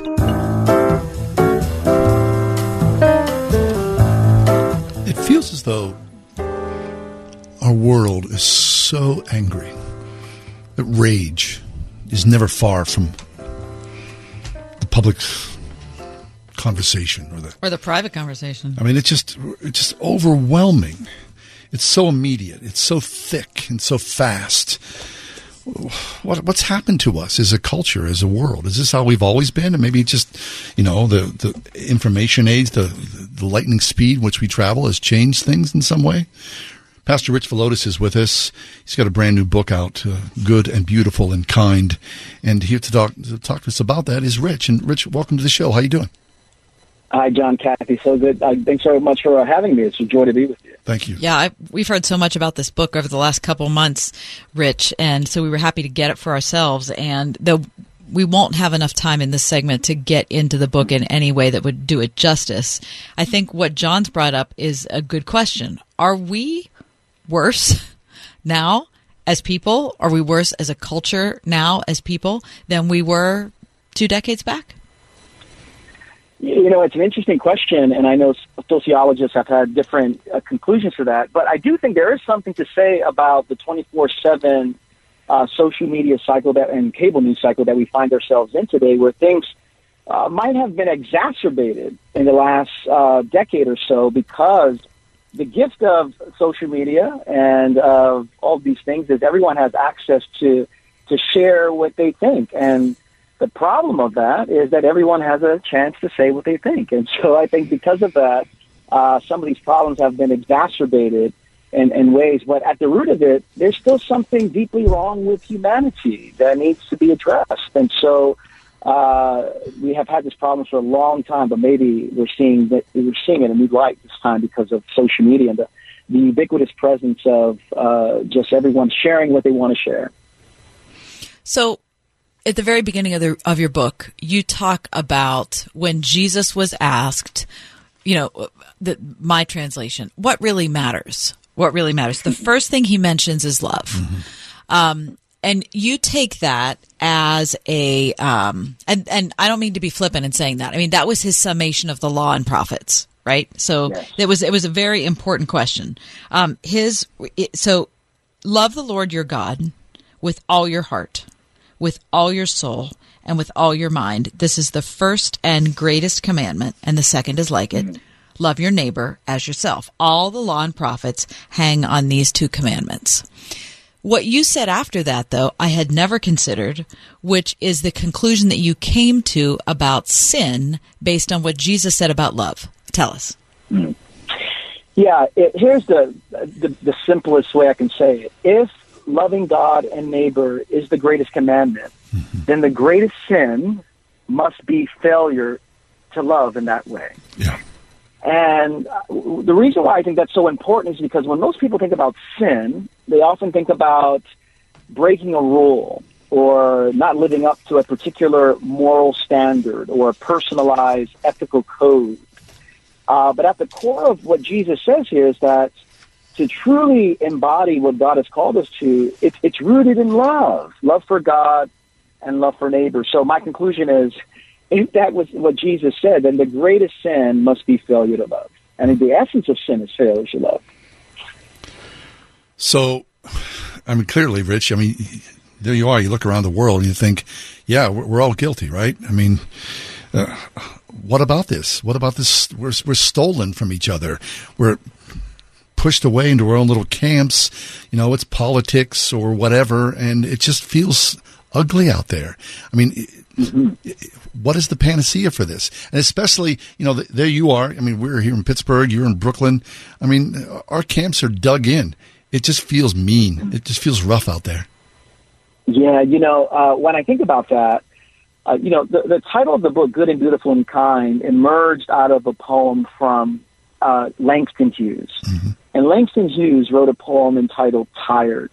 Uh, and I think many of us feel that. And he said, his poem goes like this. He says, I am so tired of waiting, aren't you, for the world to become good and beautiful and kind. Let us take a knife and cut the world in two and see what worms are eating at the rind. And what I love about that poem is that Hughes names the longings of our souls for goodness, for beauty, for kindness, and at the same time, I think he's perceptive in that to really live into those realities requires us to actually look beneath the surface of our lives and look beneath the surface of our society. And so when he says, let's take a knife and cut the world in two, he's not talking about further dividing the world into this camp or that camp. It's language of depth, subterranean life. How can we look beneath the uh, the surface of our lives to identify what are the worms that are actually eating away at the life that God has really called us to? And so there is no easy answer. The answer is simple, but it's not easy. It's us actually confronting ourselves with compassion and with honesty about the ways that we've allowed the worms to eat away at goodness, beauty, kindness, and ultimately at love. So, what's that process like, Rich? Uh, to do a, se- I mean, to do a self assessment like that. First of all, to, to do it perfectly is impossible because you can't see yourself um, in in a full sense. But it's certainly not okay not to try. That's part of what you know it is to go through the sanctification procedure. For a lot of people, it's part of a going through therapy. Um, it's part of being in a marriage or having a friend or being in a family unit or praying. Praying, right, exactly, knowing God. Um, so, talk about process.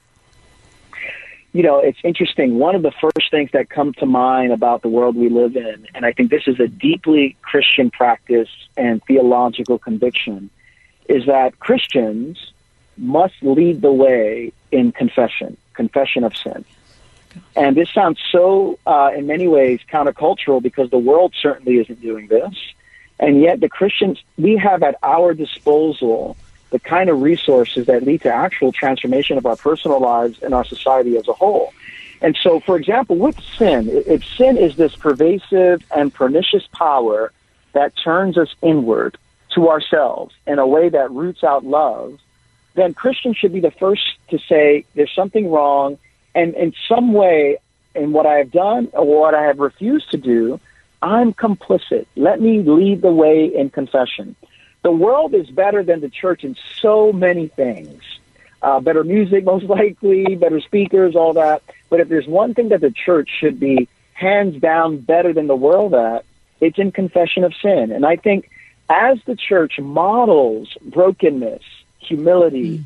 confession of sin, I actually think it's in that space where the validity of our faith and the, the, the witness of our world actually becomes quite attractive because the world is actually longing for people who are humble, who are broken, who recognize we're no better than anyone else, but we're going to lead the way in naming that reality before us. And so, without being too simplistic, there's so much other work we need to do. But I do believe it begins by confession of sin. Yeah. And there is so much other work to do, right? I mean, and, and Rich, just the day to day. I mean, you know, of what it is to be alive, to be, you know, a human being. I've told this story before. And, you know, I think if anybody's driving a car, you, you show in many ways your true self as a driver. I just, I believe that that's true, right? You do. You show your impatience. You show your anger. You show your kindness. You know, you show all those things.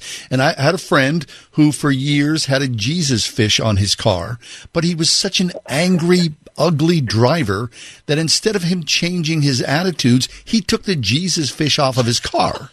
I mean, it's good. I mean, it's you know. I mean, I mean, it's part of it that's good. I get it, right? I mean, right. and nothing challenges yeah. you more than the immediacy and the ugliness of being on the roadway. At the same time, I need to confess my sins, right? And but there it is. There's there's humanity in a nutshell. I mean, I, am a prayer. Um, I, I I see myself f- uh, for who I am. At the same time, when I'm on the road, I can be an idiot too. So uh, we're all in the same boat here together. We we truly are, and, and and thank God for Jesus and for grace and for mercy. Uh, but I think that is the invitation, John. We we are invited to a kind of compassionate self confrontation with ourselves to live in reality, and I think that's part of it. I I, I think Christians uh, are to live in reality of ourselves. I, there's only one place where God doesn't dwell, and that's illusion. God dwells yeah. in reality. Yeah. And the degree to which we live in reality with ourselves is the degree to which we can really find ourselves in God's presence. Yeah. And in mm-hmm. God's presence, that's where transformation, that's where healing, that's where conversion takes place, that's where lives are transformed. But I, I think living in reality by way of recognizing my own brokenness and the ways that I'm contributing to the fractured nature of the world is a place where we must begin. Okay, great. So then, then define that. Then open that up for us a little bit. People in their cars, you're upset.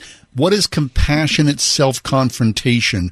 What do the nuts and bolts look like that on a daily basis? What is? How does that engage? How do you engage that? You know, one of the ways that I think about this is in my reactions to things. Uh, there's lots of revelation to be found in our reactions. And I think if we took the time to, to, to do an inventory, maybe a reaction inventory, that when I find myself disproportionately responding to something, and I might catch it, you know, uh, at the end of the day when I maybe look upon my day and think, oh, that was not the best response to it. What a wonderful opportunity to engage in sincere, compassionate self-confrontation. And this is what I, this is uh, actually, there's a five question reaction inventory that I teach at our congregation that whenever anxiety or anger or grief, rage surfaces, I, I, I try to ask five simple questions. And here they are. What happened? What am I feeling? What's the message I'm telling myself? What's the gospel say? And what's the counter instinctual act that's required of me? Mm. And so I'll give I'll give you an example. Okay. I remember I was on social media and someone who I respected, a nationally known leader, sent me a direct message on social media with a message of correction. They, uh, this was maybe four years ago or so. And Rich, I think you could have said this a different way. And I was so offended and so angry and so just uh, triggered by their own very kind but pushback. And my first response was, you know, uh, I'm gonna let me just unfollow this person on social media and mm-hmm. block this person for the rest of my life. And uh, instead, because I had been doing this reaction inventory, I, I thought to myself, what happened? Well, a nationally known leader I respect corrected me. What am I feeling? Shame. What's the message I'm telling myself? Well, I will never be the kind of pastor, writer, Christian that I want to be. What's the gospel say? Jesus only uses weak and broken people. And what's the counterinstinctual act that's required of me? In my case, it was externalizing that shame, hmm. externalizing my response with my wife or with a trusted friend. But I think it's those kind of questions that we need to engage in sincere confrontation, not in a way that leads to greater shame, but in a way that leads to a greater awareness of where I fail and where I need God's grace. And you know what? I'm human just like everyone else. And so that's just one way that I think we can approach uh, ourselves in that kind of compassionate self confrontation. Yeah, that's really good. That's, I think, healthy and so needed, but is really difficult, especially mm-hmm. in today's culture when you retreat, you retreat behind, not you, we retreat behind our social media profile or behind our denomination or behind our whoever, um, because we don't want to just come face to face with somebody who has, you know, confronted us about something. Okay, let me. But we confront ourselves can, about it. The reactionary well, self. I don't know if we. I don't know if. Well, if self, we, we should confront ourselves. At the end of the day, the, uh, Rich, what you're saying is exegesis, right? I mean, exegesis. Yes, yes, yes. And I think ultimately what we need May the body of Christ be that for one another. Mm-hmm. May we create cultures in which it is safe enough and we normalize that we must engage in this kind of self-examination, mm-hmm. this kind of compassionate self-confrontation. Uh, we need cultures, entire churches that are oriented around this. Kathy, to your point, it's so difficult because we often don't have church cultures that are marked by this, uh, which is why this is such an area of spiritual formation for us. Yeah. Uh, so, uh, first off, the book is called Good and Beautiful and Kind Becoming Whole in a Fractured World. Highly recommended. Uh, we're talking to author Rich Villodas. Rich, about, I don't know, it was maybe 13 years ago when John and I were starting this show. Um, we had a guest on who was uh, Orthodox. Uh, Frederica Mathewes Green, who we've gotten to know well, but at that point didn't know her at all. We love her. And she started talking about the Jesus prayer. And I, the Jesus prayer, Lord Jesus Christ, Son of God, have mercy on me, a sinner. Okay. Um, based on the prayer of the uh, tax collector in the Gospels. Very orthodox. So, so her, so th- that prayer, Frederica shared with us, is something that she has prayed by rote. Probably tens of millions of times in her life. In But the middle of the night, she- nursing her right. children, Yeah, whatever. she she does it. She'll she'll pray hundred at a time, or she'll pray 50 at a mm-hmm. time, or two hundred at a time. Well, to Rich, the reason I'm telling you this story is that when I heard this, being steeped in the Reformed tradition that I have been steeped in my whole life, I thought that's crazy. You did. I- of course, I was like, get out of here. See, I loved it right well, away. So John grew up Catholic, Rich. Okay, so it Yes. definitely appealed to his background. me. To me, it was anathema. It was mindless. It was, con- you know, it had no context. It had no nothing. It had no point. So, but you know, guest on the show, have to be polite, have to pay attention. So I did both of those things, and then I read her book on the Jesus Prayer, and I was mm-hmm. like, well, okay, so this is kind of persuasive but it did not persuade me until I started doing it. Mm-hmm. And once I started praying the Jesus prayer, something fundamental changed in my life. It truly, and I'm not, for people listening, it's not magic. It's not, wasn't some kind of incantation. It's not why something fundamentally changed in my life. But praying those words gave me a sense of humility that I had not had. Because you know before. what? It's, it's what Rich is saying. It's compassionate self It is. confrontation. It is, and that's and that's why I brought up the stories because I think that's a perfect example of it. So, Rich, I've told you that Mhm. story. What's your reaction? Well, I I love it, and and actually, in good and beautiful and kind, that what the Jesus prayer is actually one of the prayers that I Right. uh, invite people to pray. Right. That's why I brought it up. I, I, I think prayer, I mean, opens us up uh, to God's presence, God's aware, awareness of God, and really an invitation to follow the way of Jesus. And so to pray, Lord Jesus Christ, Son of God, have mercy on me, a sinner. What it does, number one, I think, is it positions us to actually have our relationships marked by something of Jesus' life much more than it is usually. And so when we recognize I'm coming into every conversation, which is why tomorrow, Kathy and John, I, I have a conversation with someone. It's not going to be the easiest conversation with a congregant in our church. And I have to go into that conversation praying the Jesus prayer hmm. because I can go in arrogant. I can go in with pride. I can go in trying to not listen to the other person. I can go in not recognizing that I have blind spots as well, and this person might need to show me some blind spots. I need to pray that prayer so that I can go in with humility. And that's what, you know, I talk about humility being a, a, a way of life in which there is nothing to protect, nothing to possess, nothing to prove, that our lives are marked by poverty of spirit. Mm-hmm. That is the Jesus prayer at its core. It is, my life is marked by poverty of spirit. My life is oriented around God and God's grace and God's forgiveness. And that's what's going to form me to be a faithful follower of Jesus, especially in a world that's fractured and contentious and polarizing. Mm-hmm. I hear you say, Rich, surrender, surrender, surrender. I mean, left to our own devices, we're just train wrecks. We really are. exactly right. That is exactly right. Well, Rich, as I- you know, I brought up the Jesus prayer, knowing that you had uh, written about it, and thought about it. There is so much more in the book that we could talk about in practical sense, also in just the general theory of how you're how you're looking at the world. Um, but you know, I want to thank you for putting this together. Our time's up already. We'd love to have you come back and maybe get into some more particulars. Um, I'll give you some more embarrassing examples from my past about how I misjudged things. Um, And we'll send you a Jesus fish. Rich, thanks a lot. it. I love it. Thanks for having me. Our pleasure. That's Rich Villodas. Check out his new book, Good and Beautiful and Kind Becoming Whole in a Fractured World. Fabulous. Take a quick break. The daily feature.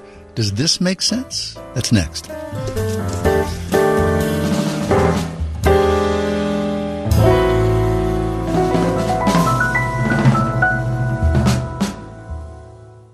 What if you went from 10 years old to 25 years old in just a few years? Okay, Miss Creepy. Like from Let's Play Dolls to I can't believe the stock market today. Or like triple mac and cheese, please, to I'd like the triple double kale salad with beets, please. Uncle Ryan says the value of people's homes have jumped like 15 years worth, lickety split. Uncle Ryan said lickety split?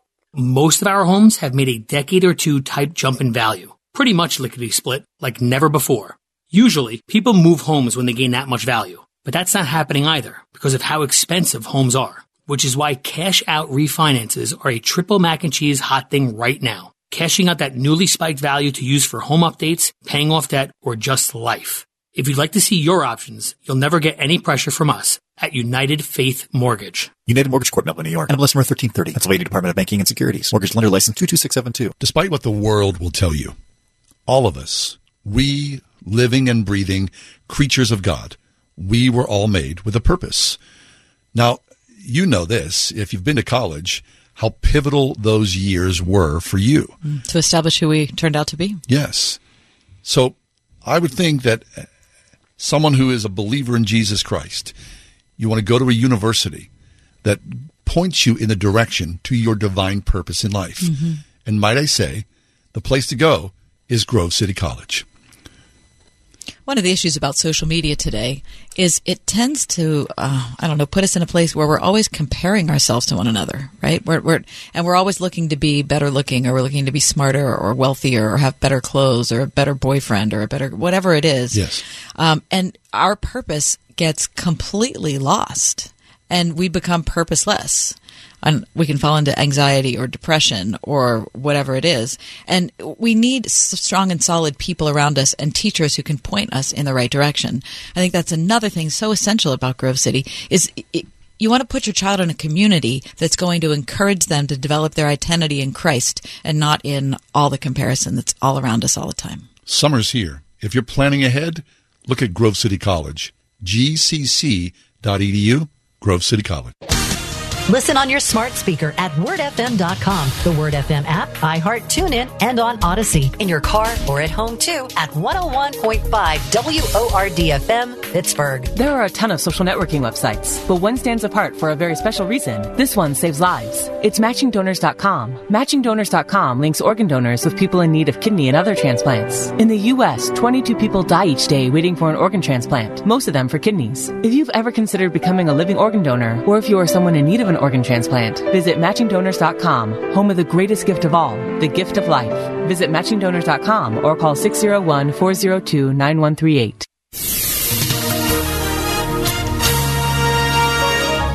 Partly cloudy tonight. It'll be humid with a thunderstorm. We'll see a nighttime low of 68. Clouds breaking for some sunshine tomorrow with a thunderstorm in spots of the morning, then becoming less humid. We'll reach a high tomorrow of 80. Clear skies tomorrow night with a low of 62. Mostly sunny Wednesday. We'll reach a high Wednesday of 88.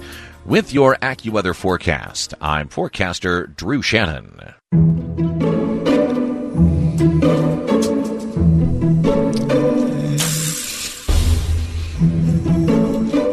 Does this make sense? Does what make sense? A frozen mallow cup.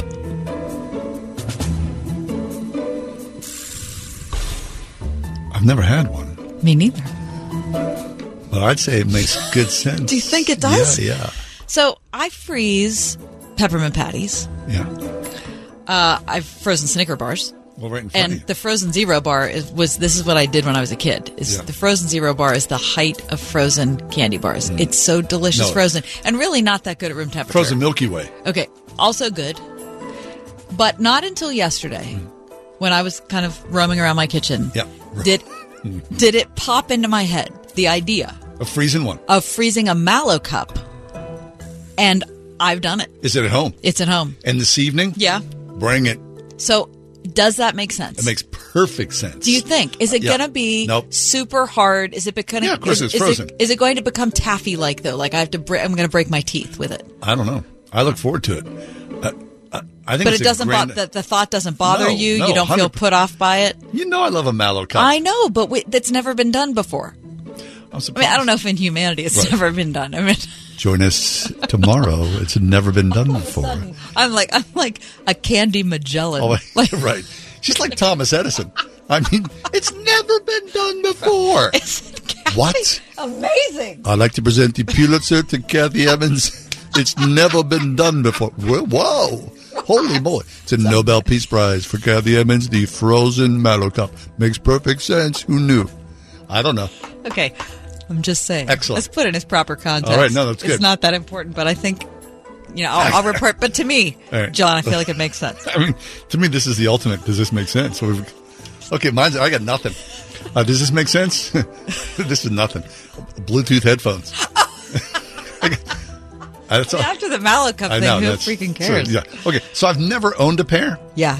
I bought a pair. Oh, okay. Like cheapy. Like Cheap- air, not AirPods. No. Okay. My kids are buying, you know, 200 bucks or whatever you're spending for those things. Right, not 200. What are that, they? Yeah. I think mine were like 99. 99 bucks? I don't know. Maybe. I I, mean, the good ones are probably 200, but I. I bought a pair for 40 bucks. Okay. It's fine. It's good. Is yeah. I was out in my yard. I'm sitting there while my little tablet watching a movie, all happy, you know, unencumbered by the little wire. You, you felt like you were uh, free. like a bit of freedom here like, because you oh. because you you were wireless. Exactly. I felt like, oh, I'm like on the cutting edge of technology. The Bluetooth headphones make perfect sense. Oh. Only thing that would make it better, frozen mallow cup. If I had those two What if you could combine them? Oh my gosh! Stay tuned tomorrow for that update. They both make sense.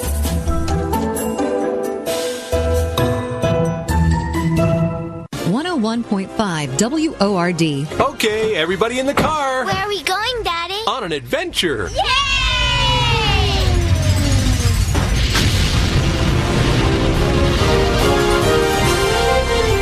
Adventures in Odyssey. It's not just a kid's show, it's a show the whole family can enjoy. Listen on this station. Adventures in Odyssey, tonight at 8 on 101.5 Word FM, WORD. Do you remember what was kept in a spring house? If you're an old timer, you know that a spring house was used for storing fresh cold milk. In 84 Pennsylvania, we have another kind of spring house. Our spring house is an old fashioned country store filled with all kinds of old time gifts, great country foods, and you guessed it, fresh cold milk.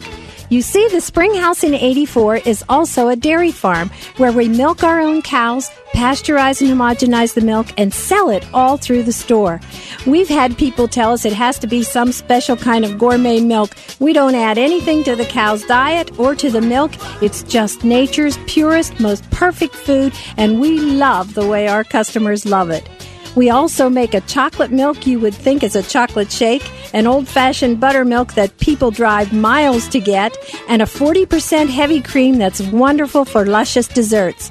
Our 2% and our skim are the greatest sellers. Come and try some Springhouse milk at the Springhouse in 84. The word around town is that Pittsburgh homeowners are choosing doing it right when it comes to their roofing, siding, and remodeling projects. That's because since 1984, doing it right roofing, siding, remodeling continues to set the bar through clear communication and an installation that's second to none. Doing it right employs only the most experienced professionals to install and oversee your project. They'll stop at nothing to ensure your satisfaction, doing business honestly, taking no money down and no payment until the job is complete. Doing it right will ensure all work is installed to the industry's highest standards, then back it all up with their lifetime workmanship warranty. As a prestigious multi-award winning Owens Corning Platinum contractor, as well as a VSI certified installation contractor, you can't go wrong with doing it right. Mention Johnny Cathy for a discount off your estimate. Call 724 New Roof for a free project evaluation or visit roofingcontractorpittsburgh.com. Want it done right, call doing it right. You're not who you were 25 years ago.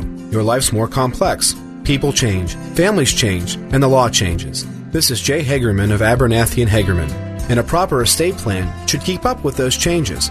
That's why Abernathy and Hagerman presents free ongoing estate planning workshops with attorney Dan Reimer, someone who's really good at making complex concepts sound so simple, so you can protect what's yours and to ensure that your will is done. The next one's happening soon. For details and to attend, visit a-h.law.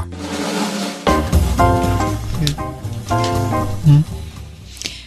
When you think about the friends you had as a kid, John, um, tell me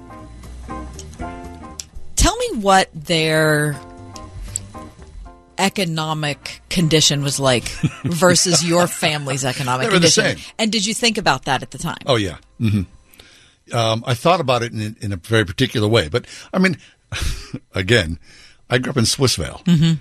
I mean, we were all a bunch of mill kids, right? Our dads worked in the mills. They worked in the switch and signal. They worked at Kopp Glass. They were a bunch of blue collar guys. Everybody that I hung out with, their dads were the same. Uh, uh, Nobody's hanging out with sons of doctors or stockbrokers or anything like that. Though, you know, that was somewhere else in our in our in our livelihood. Um, What did I think about that? Did did you think about that then? Did you is that something that you recognized at the time? Or did you think about, well, they have a nicer house, or that family has two we had- cars? or, I was always proud of our. I I thought our house is the nicest house on the street, Hmm. and it was something about my mom and her great care. Like I was always happy to bring people into my like my my buddies come into my house, Mhm. and you know, th- th- it didn't mean anything. I mean, uh, only just and nobody even talked about it. Quite honestly, we were all in the same boat. Everybody kind of felt the same way.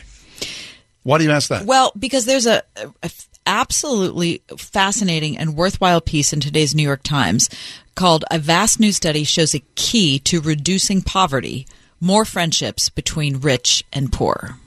And in reading the article, which let me just say again how much I highly recommend, it made me think back to my growing up years. So the school district that I was in had a little bit more disparity in it. It's it has more disparity now even than when I was a kid because I live now in the same school district that I grew up in. Okay, so then there were professionals in your yes, class. Yes, there were Because professionals. your dad was a professional, right? So my dad was a professional, and then there were people in our class who were also I would call the working poor. Okay, yeah, sure. Yeah, um, and definitely a Yinzer vibe. Mm-hmm. Um, Pittsburgh. Right.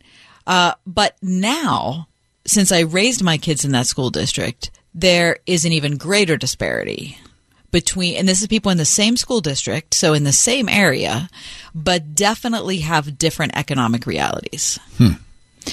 So it, it caused me to look more closely at this article ra- rather than just looking at the headline. But check this out.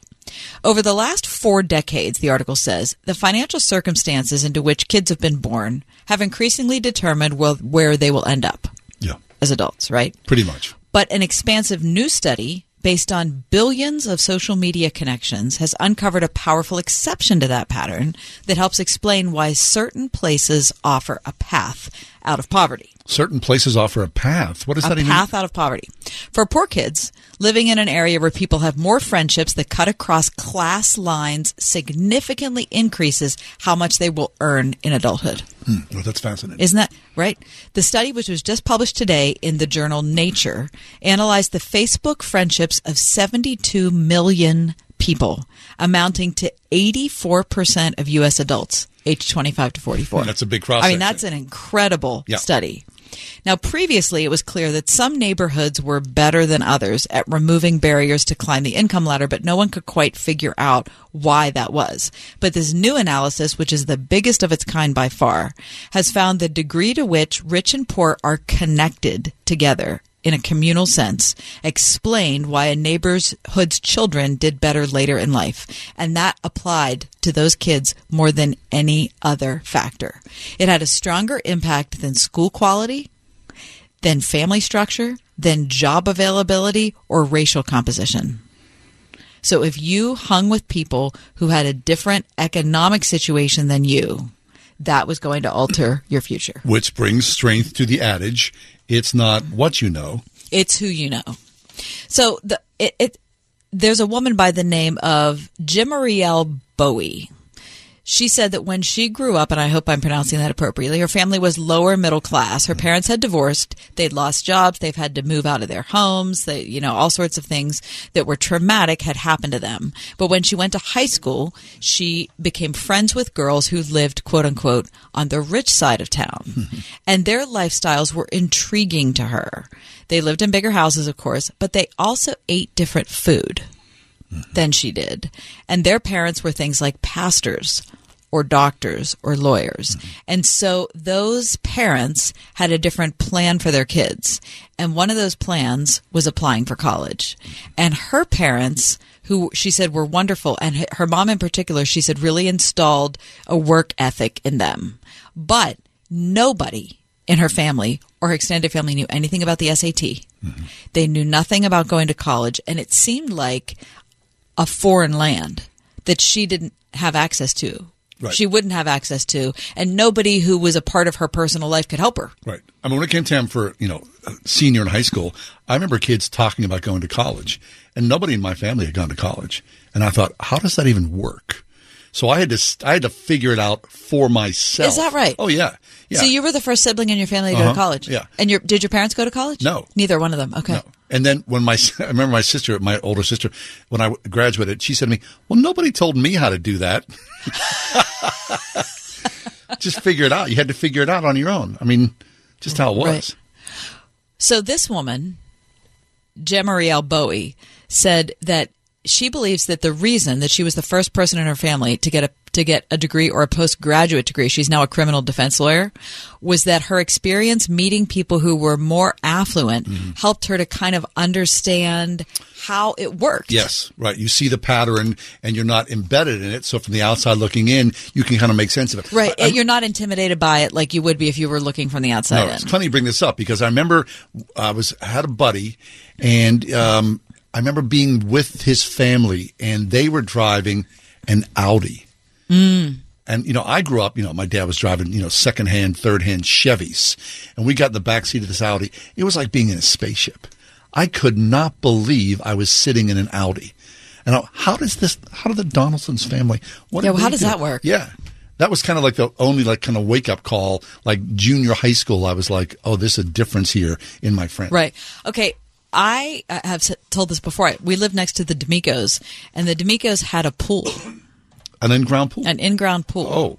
And I remember being a kid, maybe in second grade, and thinking, well, "How does somebody do that? Yeah, yeah. That's a whole cut above. How do you get a pool? Yeah. Like, what's what's that about?" Um, We had a Chris- bucket. Christy, I, I want to throw it to you. When you were a kid, were were your friends of kind of what you would what I'm saying is like a different economic bracket? Um, I don't think so. I feel like we were all Pretty much pretty the much pretty the much same. same. Okay. And did you ever look at your friends like I'm talking about with the D'Amico's pool and think, well, how'd they pull that off? Um, maybe my one friend, but that's it. But her dad was a lawyer. Okay. And so what did she have or what did they do that was different? I just I don't know. Just they were just so cool. They always had like food that we didn't get to have. Okay. Food that we, right. Okay, so I, I dated a girl in high school. Like when we had st- we had steak in our family. I mean, it was like you know, first of all, it was, this, it was the size of a nickel, Mhm. and it was like you know, it was rough. Or you know, oh, Salisbury steak. Well, don't. I mean, Right, that's not- you're I think we all know that's we all know not that. steak. I went and I dated this girl, and I remember going to her house. Lovely, lovely family. The father had steaks like a T-bone steak on the grill. I thought, I want to date the father. I ate that. Listen, it got even better. I ate that steak. You know what he said to me? Huh. You want a second one? I could, you kidding me? I would have done anything to stay in that family. So for the entirety of that relationship, I ate very well. I couldn't believe Okay, it. Okay, so food. It's interesting that you I brought up food, believe it. and Christy brought up food. Yeah. and this woman in this article brought up food. So people, the way they eat is different. We were eating, and so it kind of opens up your mind to something else. A tremendous difference. I mean, I was eating, you know, generic black and white Velveeta cheese box, that kind of stuff. Christy, were they eating food like steak, or did they have like better snacks? They shrimp. Oh man, I don't know about the shrimp. They just had better snacks. I was a kid. Better right. snacks. Yeah, you know, I was going over there eating like Oreos and stuff, and we never really had any of that kind of stuff. I was Right, like, this right, is right. high living. Right. We, we were in Nilla wafers. we had Oreos, real Oreos.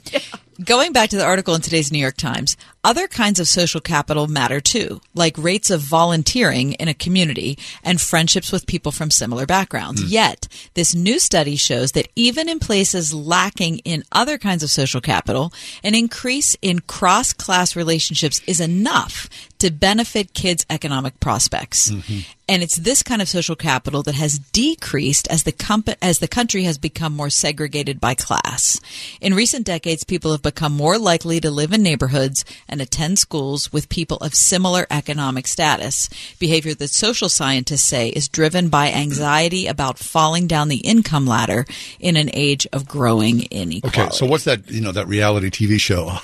I've, Oh, he's going to know it, Christy, and watched it. No, no, you know the one where they they wife swap, right? Uh, Have you seen that? No, I haven't. I've seen that for like 15 minutes, and it's like it's very different. I mean, No kidding. no, no, it, like so the the families are totally different, and you kind of go, oh, the wife goes, we didn't do this at our house, and the husband's like, well, we're doing this at our house, and it was kind of like an eye opener. You go, what the heck is going on? It's the same sort of thing, right? I mean, if you are exposed to something that's outside your frame of reference. if they at school, if they would have had like you know hang out with the wealthy family for the day. I'm signing up for that. Right? I just want to. Yeah, and you don't realize this when you're a kid. Like Christy said, it's not like I was a kid. I didn't. They just had better snacks. Yeah. It's not like I'm saying that we should have been thinking deep thoughts when we were eight. But looking back on it, according to this study, our our the, the kids that we hung out with and the families that we got to know ended up having a big impact on who we turned out to be. And so if we could, as parents now, as people that are going to be parents, um, could think about that and say, you know what, we have an opportunity to impact a lot of people through our love for kids and their friends. Or I hope that my kid is loved and cared for by another family so that we can all just learn, Share in this. share in this and learn about how to get out think- of our yeah. little ghetto, whatever that is. Yeah, that's an excellent point. That's very interesting. Yeah, why not give it a try? It's, right? Yeah. Anyway, much more in today's New York Times, so check it out. The title of the article is, except I can't get to the front page. Vast new study shows a key to reducing poverty: more friendships between rich and poor. Very interesting.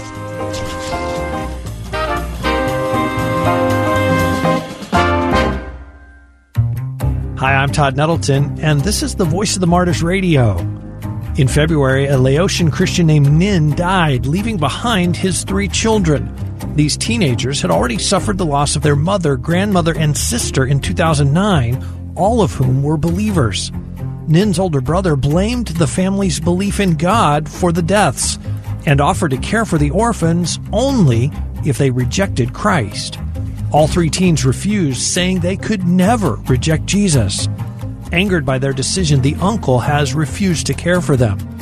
Pray these teens remain firm in their faith and ask God to provide for their needs.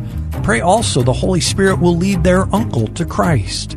I will not let my brothers and sisters suffer in silence, nor will I let them suffer alone.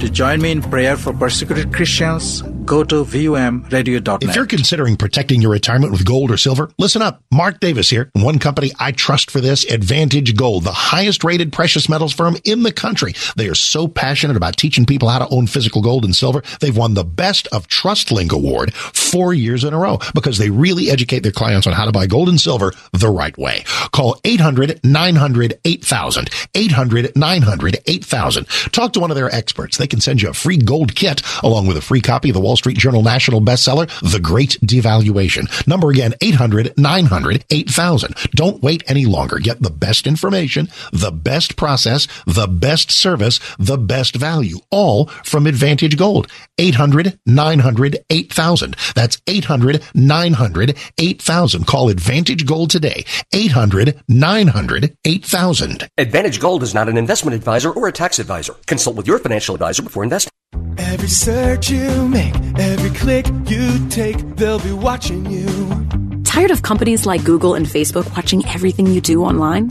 There's actually a simple solution DuckDuckGo. It's an all in one privacy app with a built in private search engine, web browser, one click data clearing, email protection, and more, all for free. Download the app today and get the most comprehensive privacy protection with the push of a button. DuckDuckGo. Privacy simplified. This is an important message from the Mine Safety and Health Administration. Mining fatalities, accidents, and injuries are preventable. Taking a minute to approach your task safely can protect you and your fellow miners from injury and death. Staying alert and focused can keep you safe. Do it safe, do it right. Whether buckling a seatbelt or securing equipment, these quick safety measures can prevent injuries and fatalities. Take time, save lives. For more resources, visit MSHA.gov. Do you need new blinds or shades? Blindster.com offers custom-made blind shades and shutters shipped directly to you at prices less than big box retailers. Blindster blinds are easy to install and guaranteed to fit. Don't overpay for new blinds. Shop Blindster today and save big. Blindster.com.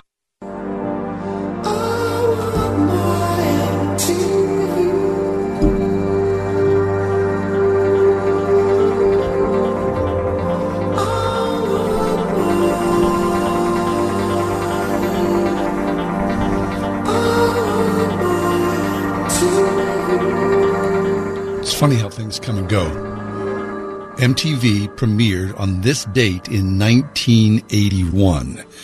Now, I, I really wasn't aware of it because we didn't have cable television. I, you know, I was out of college at that point in 1981. It made very little impact on me. Mm-hmm. But the the music video, the explosion of that industry made an impact on me. What about you? Do you remember? I remember? Friday night videos. On NBC. I yeah, I think so. It was on at eleven thirty. Right. Um, I don't remember what channel. You didn't have cable. We didn't got have you know, cable. ABC, Right. CBS, NBC. Never had cable at home. Um, and I, I, I never saw MTV until I was in college when I lived in an apartment and my, my roommate bought cable because she had a job. She needed cable. That's right. Oh. Uh, and so that's the first time I had seen MTV. Mhm. But MTV was never a great part of my reality, and Right. I, I, I'm probably the better for it. Well, you know, I mean, Matt. Okay, first video, first music videos you remember seeing? I remember um, Bruce Springsteen dancing in the dark. Oh. where he pulls the girl up out Oh. of the audience. Courteney and- Cox from oh, Friends. really? Okay, Yeah. that's what I remember. Okay. I also remember um, the Who. You better, you bet. Oh, really? Yeah. Okay, I remember Billie Jean by Michael Jackson. Of course. Yeah. of And course. Hungry Like the Wolf by Duran Duran. Those are the first two I thought. MTV. It was a big deal. Now uh, MTV's. what? It's all reality shows, right? I don't know what it is. The Ride Home with John and Kathy, a production of Salem Media Group. This is Ed Morrissey of HotAir.com for Town Hall. The White House has begun playing word games about the meaning of recession ahead of this week's report on the economy in the second quarter.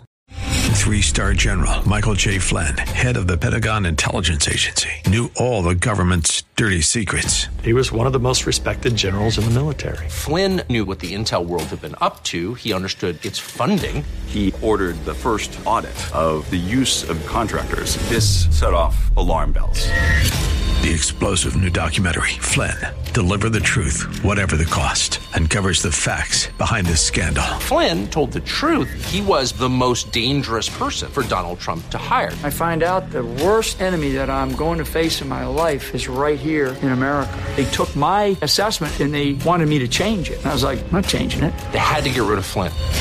With in depth interviews, archival footage, and never before seen personal records of the man behind the headlines. I just felt like I was drowning. Flynn, Deliver the Truth, Whatever the Cost. Available now. Watch it today. Go to salemnow.com. Salemnow.com.